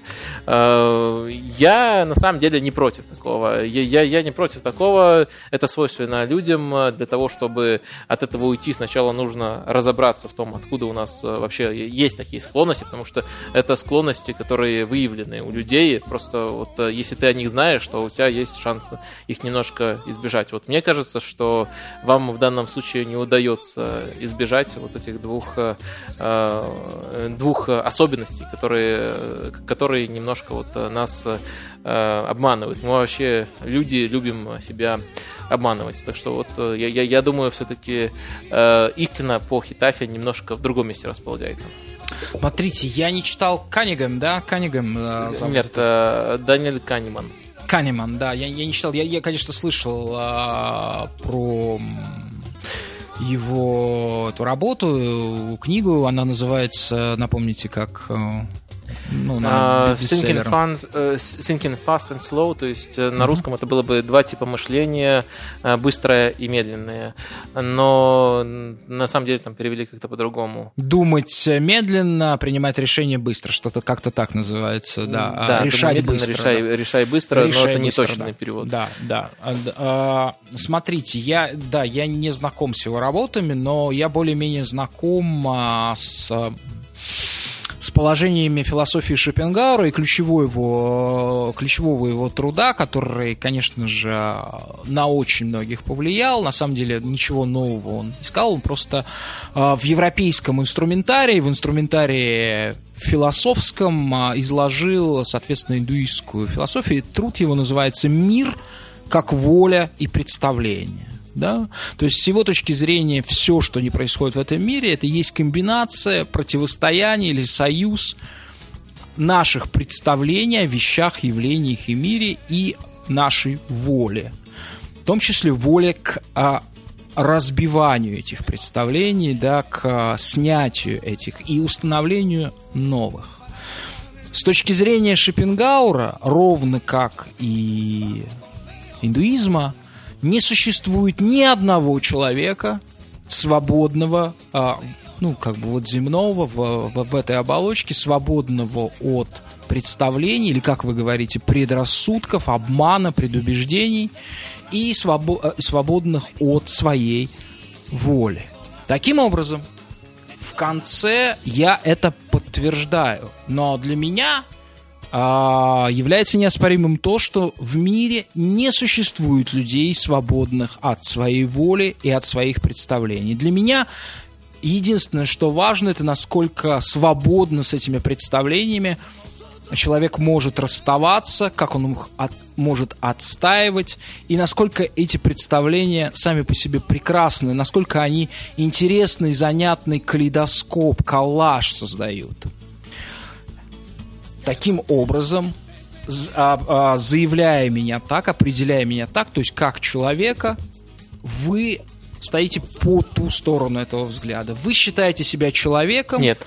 не свободным от убеждений. И таким образом драматургия а, Капучино и Катеначчо, она предопределена концом второго то- тома а, нашей Одиссеи пиратской «Череп и кости». Я во всех будущих подкастах буду вынужден вас, наших будущих, ловить вас на предрассудках и предубеждениях. Э, Пожалуйста, и у вас это с большим успехом будет получаться, потому что я не противопоставляюсь. Я, точнее, я противопоставляюсь Вы я на- на- настолько, насколько это возможно. Но я признаю, что я человек, что мне это свойственно. То есть это вообще, вообще природа любого человека. Но первый шаг, как вот от этих э, ошибок мышления, э, Канеман и- их именно таким образом называет, как от этих ошибок мышления можно застраховаться, избавиться, от всех не получится, но хотя бы от некоторых, это изучить их. То есть это э, провести, какие есть категории и пытаться каждый раз себя проверять. Не допускаю ли я вот эту вот ошибку мышления? Да, вот это вот я пытаюсь сделать, но э, я уверен, что если вы будете внимательно слушать, что я говорю, то у вас обязательно получится меня э, поймать тоже вот на стереотипном мышлении, на ошибках мышления, и э, я с нетерпением этого буду ждать. Но есть, конечно же, категория, которая свободная от воли и от предрассудков, от э, представлений, да, как говорит э, Шопенгауэр. Это просветленные. Может быть, вы просветленные. Не встречал ни одного. На, на этом мы и разойдемся. Смотрите Хитафи, спорьте с доктором Лукомским или со мной. Доказывайте, что Месси симулянт, если вы считаете это нужным. Поддерживайте Капучино и Катеначо, который на этот раз вознесся не на 10 тысяч метров над уровнем результатов, а на 30 тысяч метров, то есть вышел в стратосферу, если мне память не изменяет. И поддерживайте наш проект на платформе Patreon. Доктор Лукомский. Всем пока. Пациент Порошин.